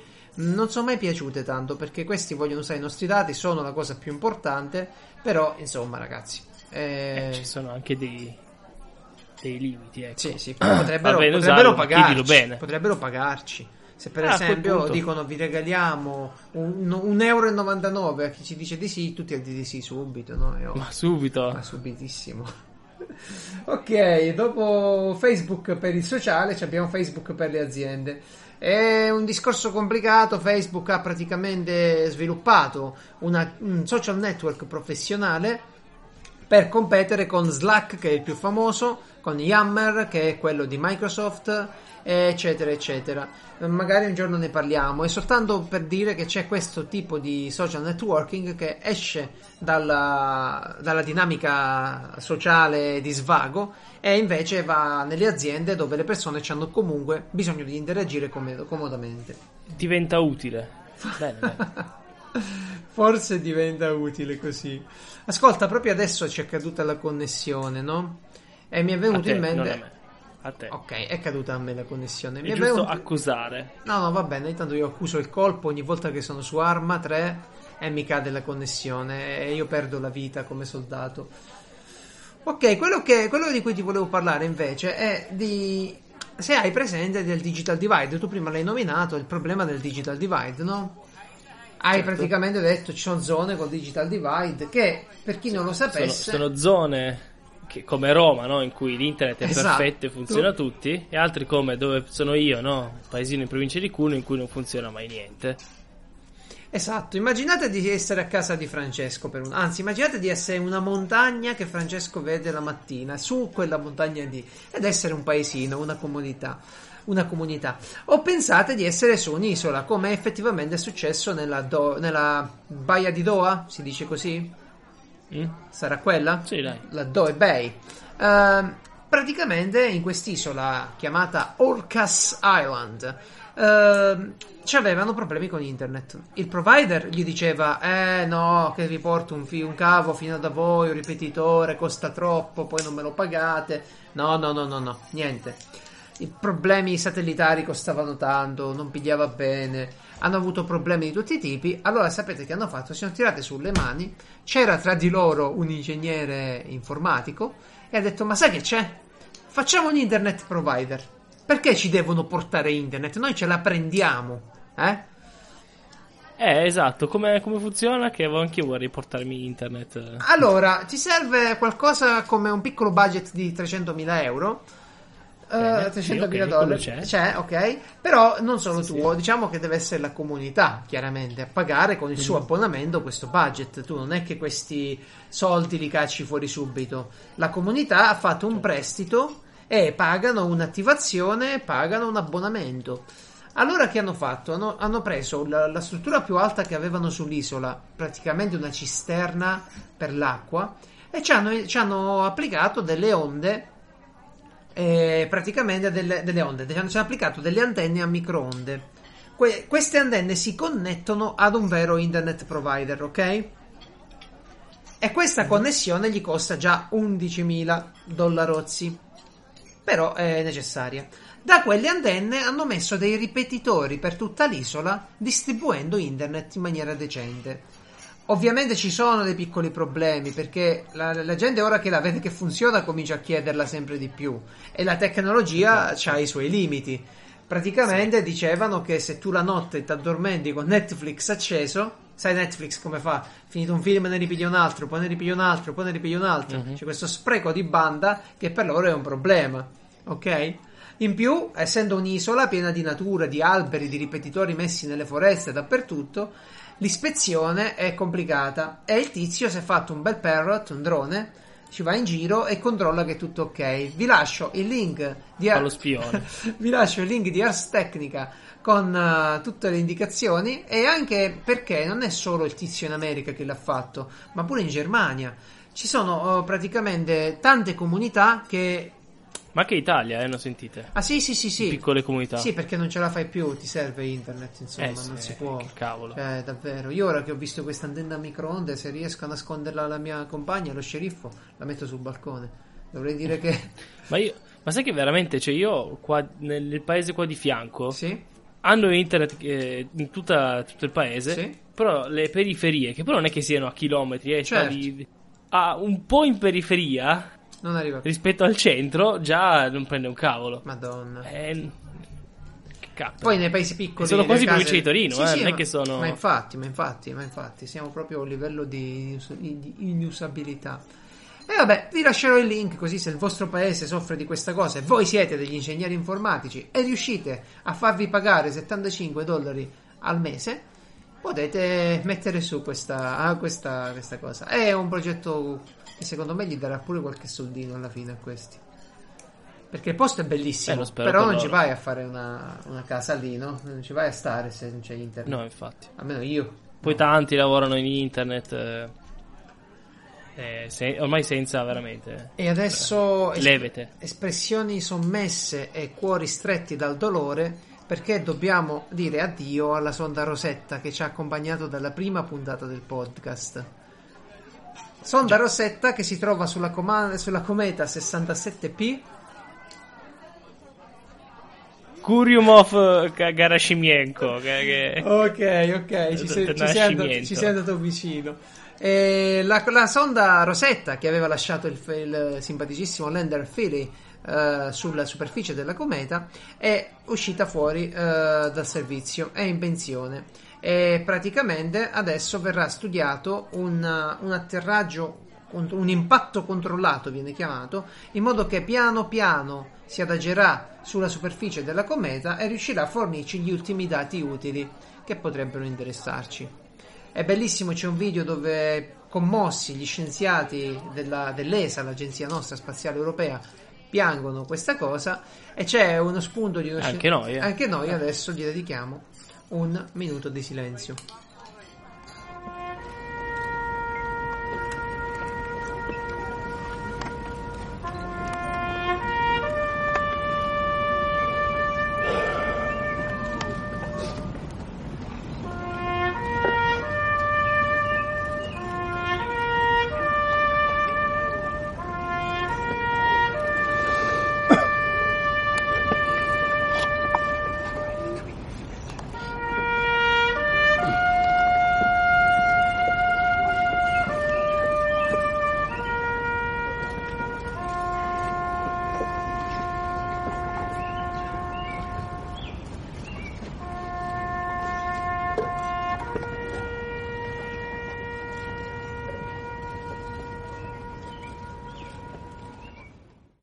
Un'altra stella nel firmamento della scienza si è estinta.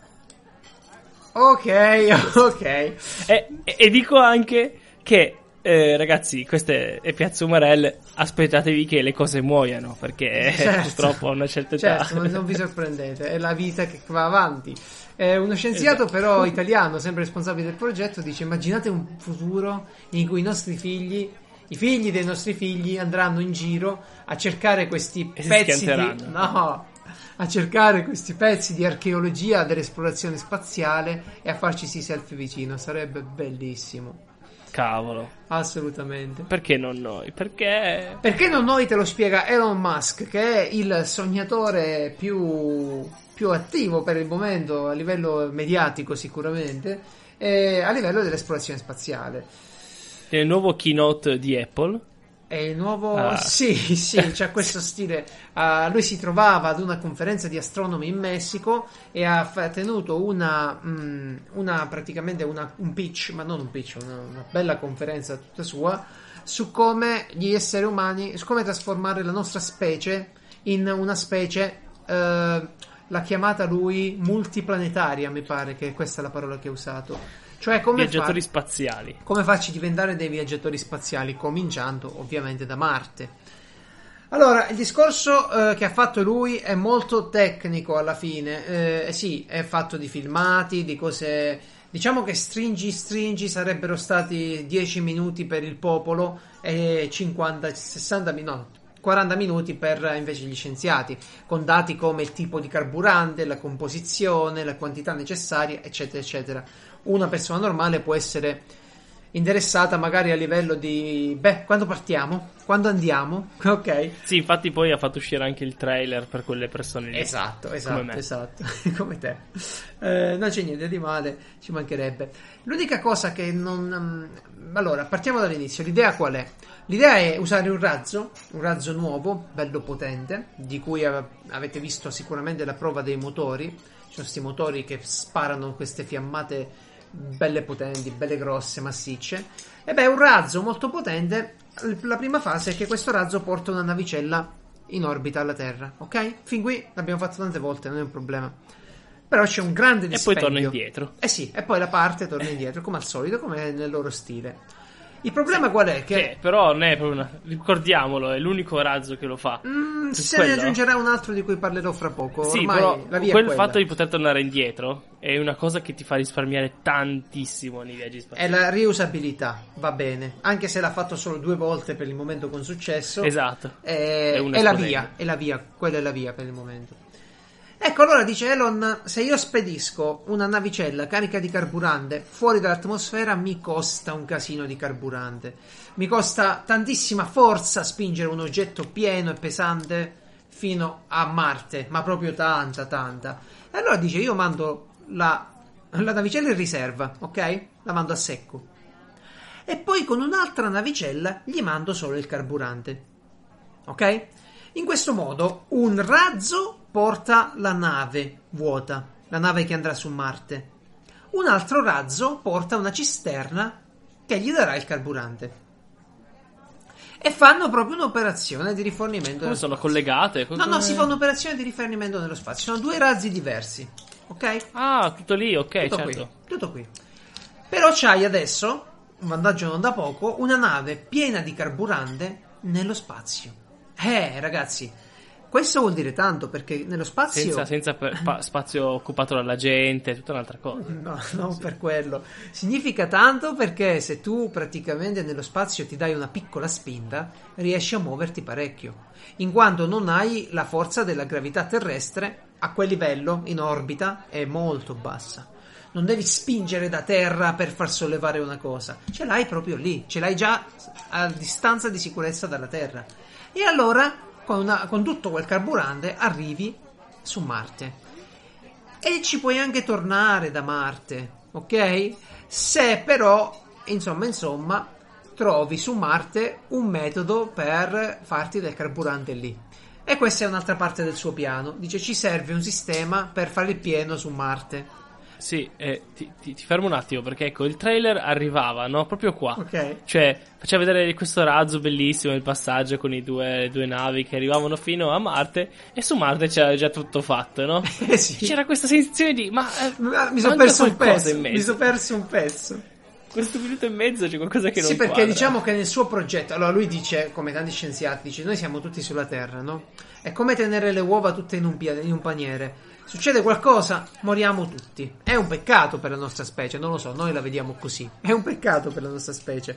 Perché non andiamo a colonizzare altri mondi? Allora si sono guardati in giro, eh, tutti i mondi sono o gassosi o pericolosi, la Luna non, non serve a nulla. Allora andiamo su Marte. Marte è il, più, è, è il più gettonato per questo tipo di missioni perché ci sono tanti motivi.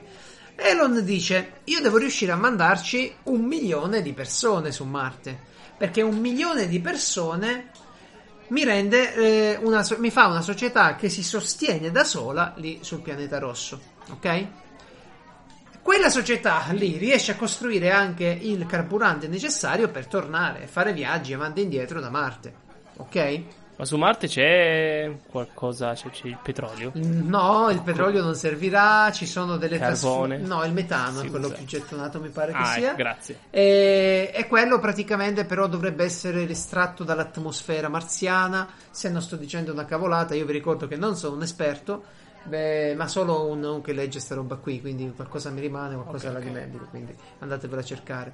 Ecco, Elon dice io mando un milione di persone lì, qual è il problema? Dice, ci abbiamo da una parte un insieme di persone che vogliono andare su Marte, dall'altra le persone che possono permetterselo. Perché per andare su Marte ci vuole qualcosa come 100.000 dollari almeno. Solo nelle previsioni più rosee. Il biglietto Madonna, per Marte. Sì, sì.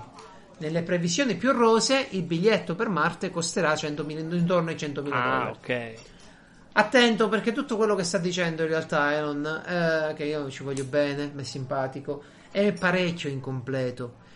Per andare su Marte dobbiamo risolvere tanti di quei problemi che altro che futuro po- prossimo, te lo sogni. Un problema? Le radiazioni cosmiche. Ok? Se io vado nello spazio per tanto tempo, le radiazioni cosmiche mi colpiranno e gli effetti di queste radiazioni non sono benefici. Non esiste attualmente la possibilità di mandare una roba talmente schermata da proteggere gli astronauti per questo. Quindi è un problema. Dopodiché Sono così alte. sono eh. così alte. Dopodiché, come le tieni tante persone davvero in una missione così lunga? Finché mi dici persone preparate, ok? Astronauti, una missione esplorativa vado e torno, ci posso pure Sì, stare. certo. Ma tu la Sì, sicuramente non, non puoi pensare di mandare un milione di persone a 10 alla volta, ecco. Ecco. Vuol dire che ti stai preparando una super eh, nave Le- gigante. un'esa- no, le- la nave gigante è fuori discussione. Sono sempre Eh. tante navette che vanno e vengono piano piano e si fa Madonna, questa eh, popolazione. Stiamo a vedere. Non lo so. Sì. Lui ha fatto un Però, vabbè, discorso ci va molto sogna, appassionante. dai. ha fatto un discorso molto appassionante.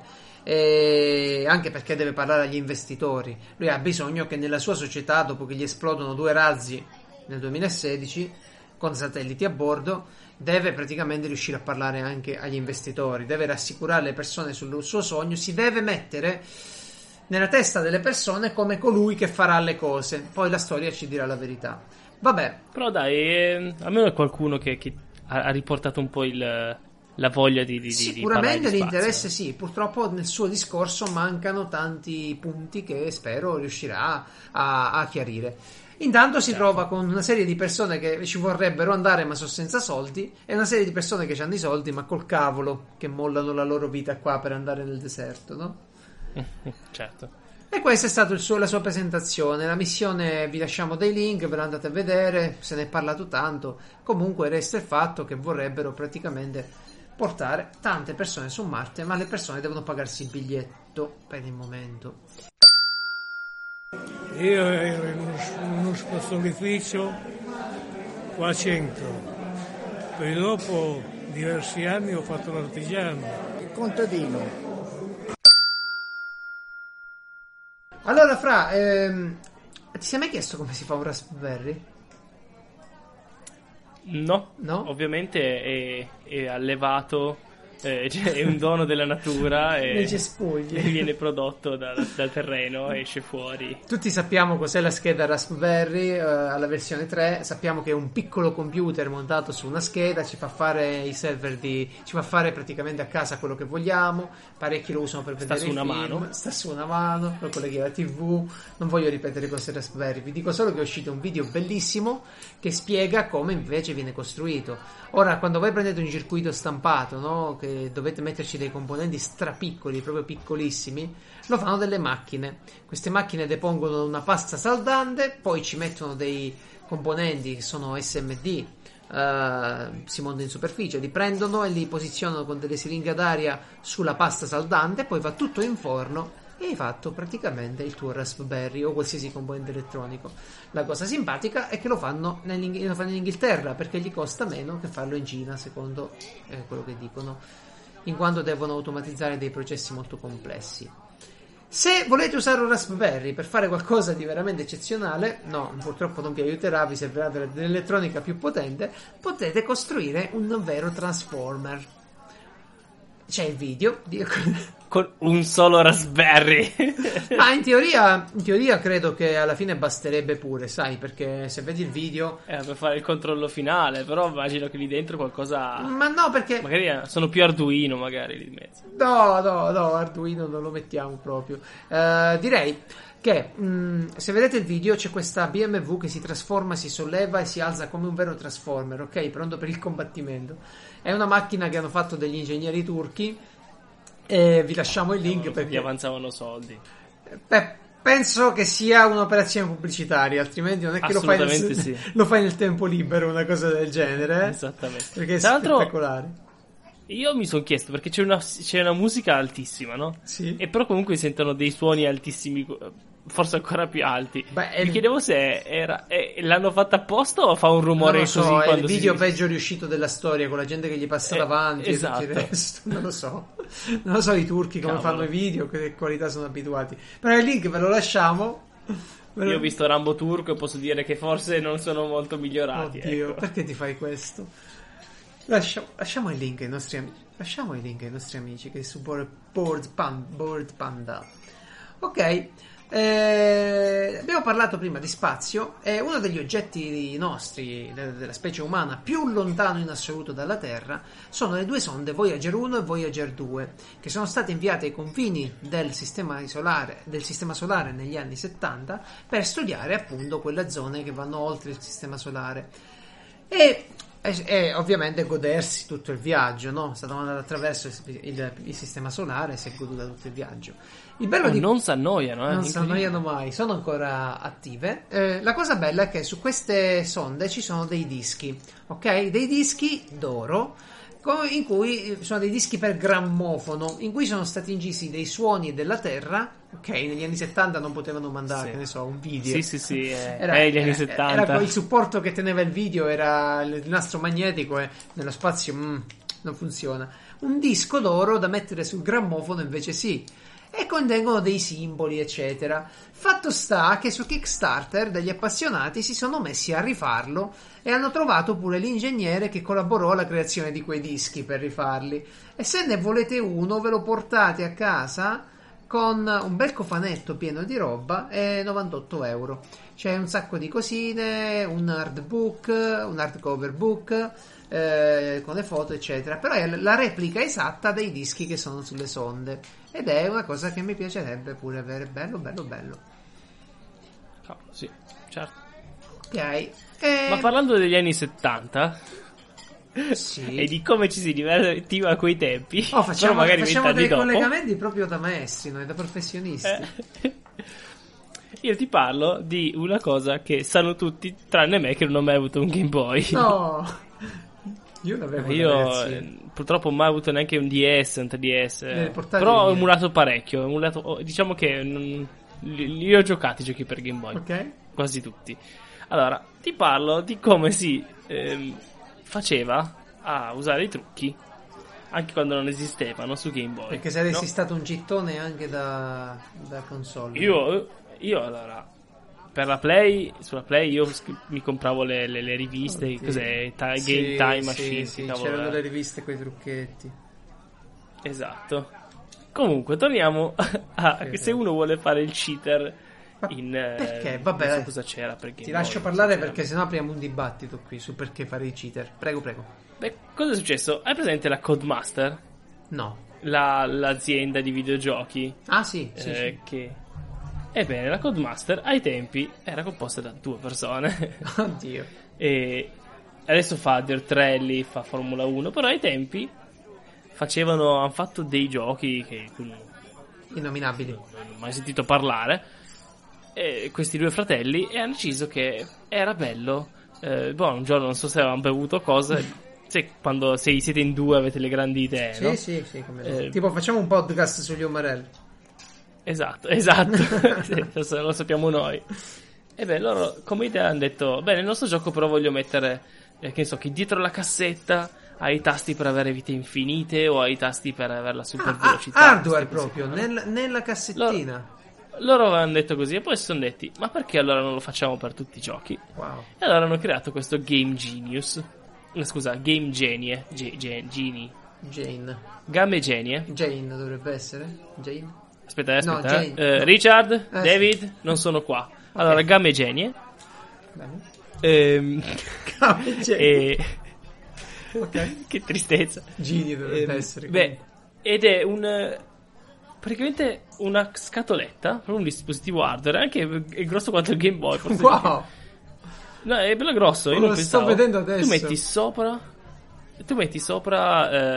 Eh, lo infili nel posto Sì, della cassetta. sì, un classico, sì. no? Di, di tutti i, i dispositivi mobile. Di come si fanno. Sì, come si hackerano faceva i dispositivi volta. mobile della Nintendo, no? Ecco. Esatto. Attaccaci una roba sopra. nel- Esatto. E poi, ovviamente, questa- questo dispositivo qua aveva il suo posto per la cassetta. Sì. E quando tu compravi la scatola, eh, nel posto della cassetta c'era eh, di base un libricino tenerissimo perché era grande quanto una cassetta Oh, del Game Boy. sto Quindi immagina. Che bello. Quindi tu allora infilavi questa cosa qua, infilavi la cassetta, accendevi e poi ti aprivi il libricino Wow, wow. per mettere per inserire il codice. per avere il cheat. Del tuo gioco. E io lo, esatto, io lo guardo e ho detto, wow, ma, ma è bellissima questa cosa. Che bello, che bello. Tu, tu mi dirai, no? Porto- a posto di dirmi i tuoi giochi non interessa a nessuno, mi dirai. Ma non è che sono stati denunciati dalla Nintendo? Eh, infatti. Sì. Vabbè, ma, ma Nintendo per forza, tu fai qualcosa... E hanno vinto. Davvero? E io so- sono rimasto sorpreso e hanno vinto, sì. Wow, sono i nostri eroi. Come dicono in questo articolo di Eurogamer, eh, a quanto wow, pare. Wow, ma che storia interessante. Tra l'altro, i giochi prima erano scritti chiaramente sul- sulle ROM delle cartucce. E evidentemente questa, questa struttura qui bypassava in qualche modo il codice, faceva qualcosina di. Sì, quello è fatto. Per- perché eh, questi queste strutture eh, vuol dire che loro hanno fatto del reverse engineering mica, mica da poco, no? Per riuscire a, a dire. Ok, adesso ti invio i comandi che dico io. Ma sì, Penso. conoscendo magari le strutture dei giochi Nintendo, facendo il developer- eh, esatto, avevano delle informazioni. Però erano altri tempi. eh, sì, altri tempi, altri, altri tempi.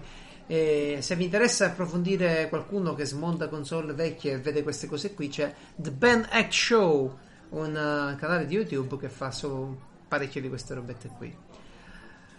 E siamo arrivati, amico mio, a parlare di, di- di un esperimento che invece non ha a che fare col Game Boy, ma con un altro gioco. Ti è capitato mai di andare nei, nei- circhi, negli stadi, alle feste, nelle fiere? E c'hanno Oh, quel, sì, tutti. Sì, sì. quel cannone ad aria che fa, fa la botta proprio, tirano l'elastico e spara l'aria tipo a un metro. Mm. Tiri una membrana, poi Sì, rilasci sì, la certo. membrana e c'hai questa botta d'aria. Allora, a un certo punto in Repubblica Ceca si sono dette, vabbè, però quello è piccolo. Oh, Mhm. insomma, facciamone uno diverso. E ne hanno costruito uno che tira giù muri di scatole a 100 metri. Vi lascio il video perché vedi, siccome sono stati molto bravi, hanno messo del fumo invece dell'aria. Tu vedi quest'onda d'aria partire come uno sbuffo e percorrere 100 metri fino a colpire le, scale, le scatole. È bellissimo, Mamma mia. l'ho trovato E- eccezionale. molto eccezionale. E, e io invece ti dico una cosa che non ho messo in scaletta, ma mi sono dimenticato. Ma va, non è da te, non è da te. Che ho te. trovato. È presente il manga che si chiama Death Note? Certo che l'ho presente, ho visto Uno dei manga l'anime. più conosciuti letto- della Sì, storia. sì. ecco. E beh, qualcuno ha detto: Ma sì, va. Perché non lo Non facciamo riuniamo tutto? Hai trovato un un unico, un unico manga, un unico libro Un unico volume. gigante. Esatto. Beh, quelli sono 20 volumi. Sono, sì. eh, No, forse, forse 12 12 volumi. sì, 12 volumi. Quindi Oddio, non è tanto grande, vedendo. però è comunque grande. Sono 2400 È- pagine per un manga che già di suo, grande- di suo Mamma mia. Eh. Quant'è 1000? è, è 2004. 1004. Wow. Però già, già non, i, i manga io odio come sono eh, come sono stampati perché sono troppo, sono troppo bassi. Non, non sono belli da leggere, ecco. Beh, Così sì. in carta. Sì, sì. Questa è la mia, proprio mia, proprio mia opinione e basta. No, non è solo Però tua. rispetto a un Ratman che è più largo, più bello, più... Sì, i comics Oh. sono molto più belli da leggere, punto. C'è Esatto. poco poco da fare. Però questo batte pure questa Bone. cosa è enorme. Bone lo conosci come fumetto? Bone. Bone si scrive. B-O-N-E? Sì, B-O-N-E. Se vedi quanto è grosso No. quello, questo è- lo batte. Quelle sono 1600 pagine. Questo lo batte. Vabbè, da matti comunque. Ma arriverà pure in Italia una cosa del genere? Si Non sa? penso. No, ok, ok. Non penso proprio. Eh, Sarebbe interessante. No, Magari sì, tra da leggere. Guarda, ne parleremo qualche volta degli omnibus della Marvel che io non compro mai perché sono davvero improponibili da leggere. Mm, Che poi in realtà so- sono ogni tanto delle. delle. mh, di raggruppamenti, no? Di. di. di. di, eh, di- Delle raccolte, certo. di fumetti, classici tipo Fable, no? Che viene, viene venduto in Italia in grossi volumoni. Ma che sì, in realtà sono sì. anche comodi. Ma sì, dipende Però sempre volte- dalle pagine, dipende dalle pagine, Esatto. dalla, dalla fattura pure, del volume. Io gli omnibus di Marvel che hanno pure 2000 pagine, no, non li posso leggere, insomma. non- Però, però diciamo che se ti arriva un ladro in casa hai Death Note da 2000 pagine e passa. E non lo porta via perché è troppo grosso. Esatto. E c'è un di furto, Bene. di furto. Metti che tu vuoi far leggere il tuo Death Note ad un bambino che sta per imparare a leggere e potresti farlo usando un libro per bambini di Destiny. il videogioco di Bungie.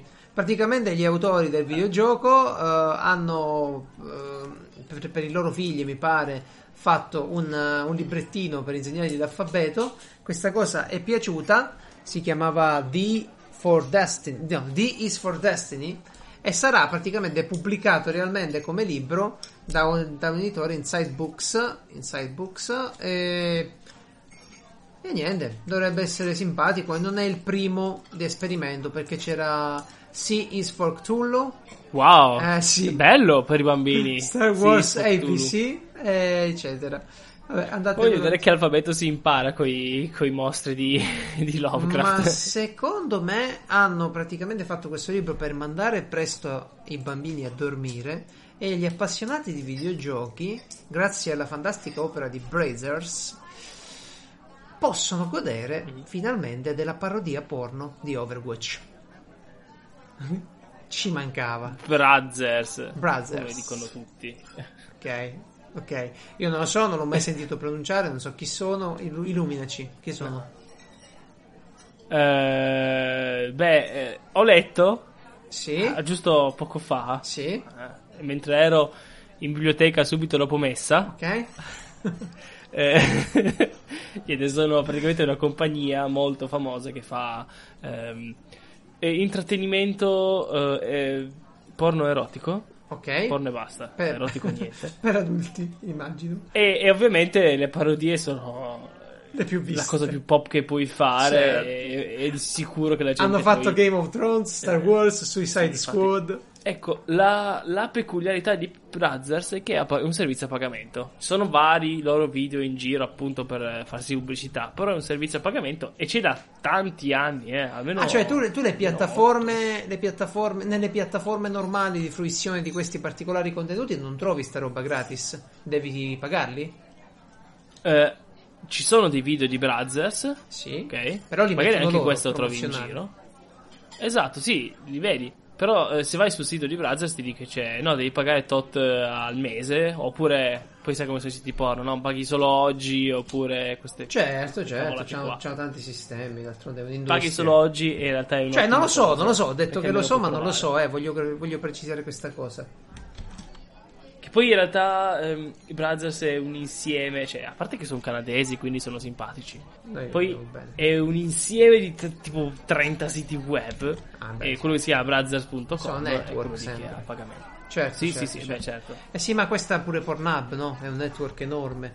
Io e te finiamo sempre a parlare di Sì, sì, porno, quindi cambiamo argomento. A te la parola perché mi hai passato un link simpatico eh, di un servizio che ha a che fare con le password.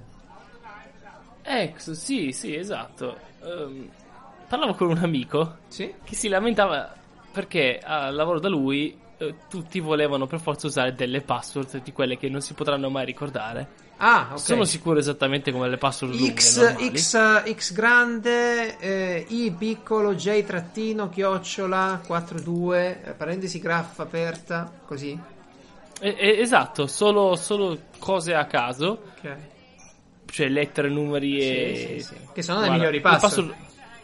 Eh, guarda, le, proprio le migliori. Il fatto è questo, no?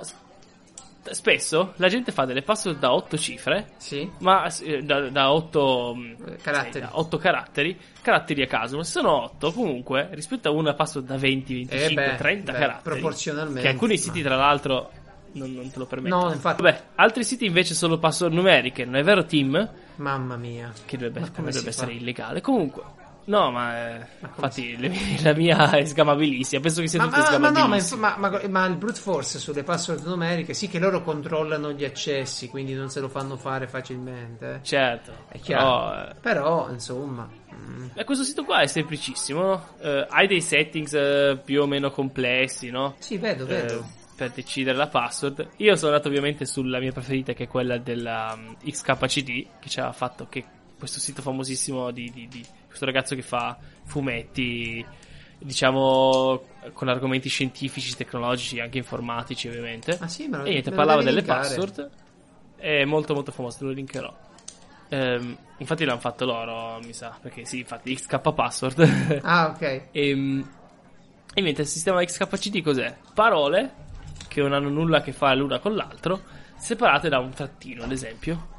No? Sì. E qui ti trovi, eh, che so, training, eh, tratti meno does, meno land, meno similar.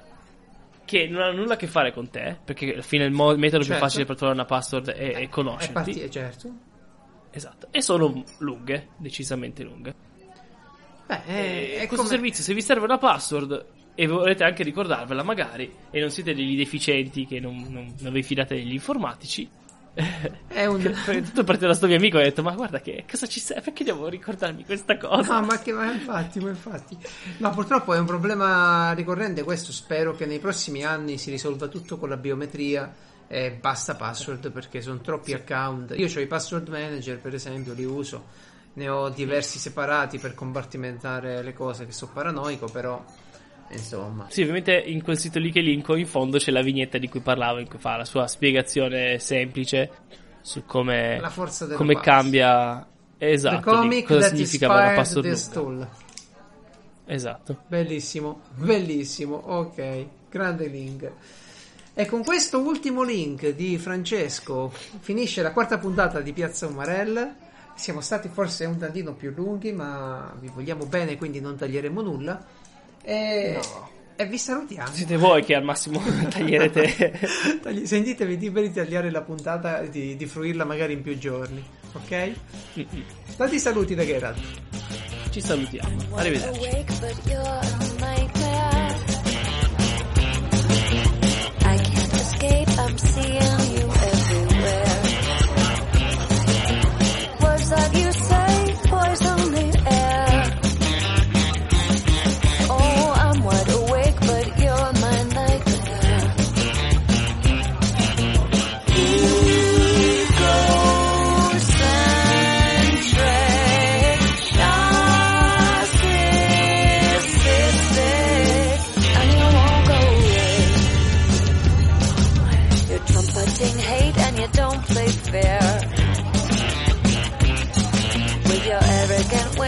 a Como.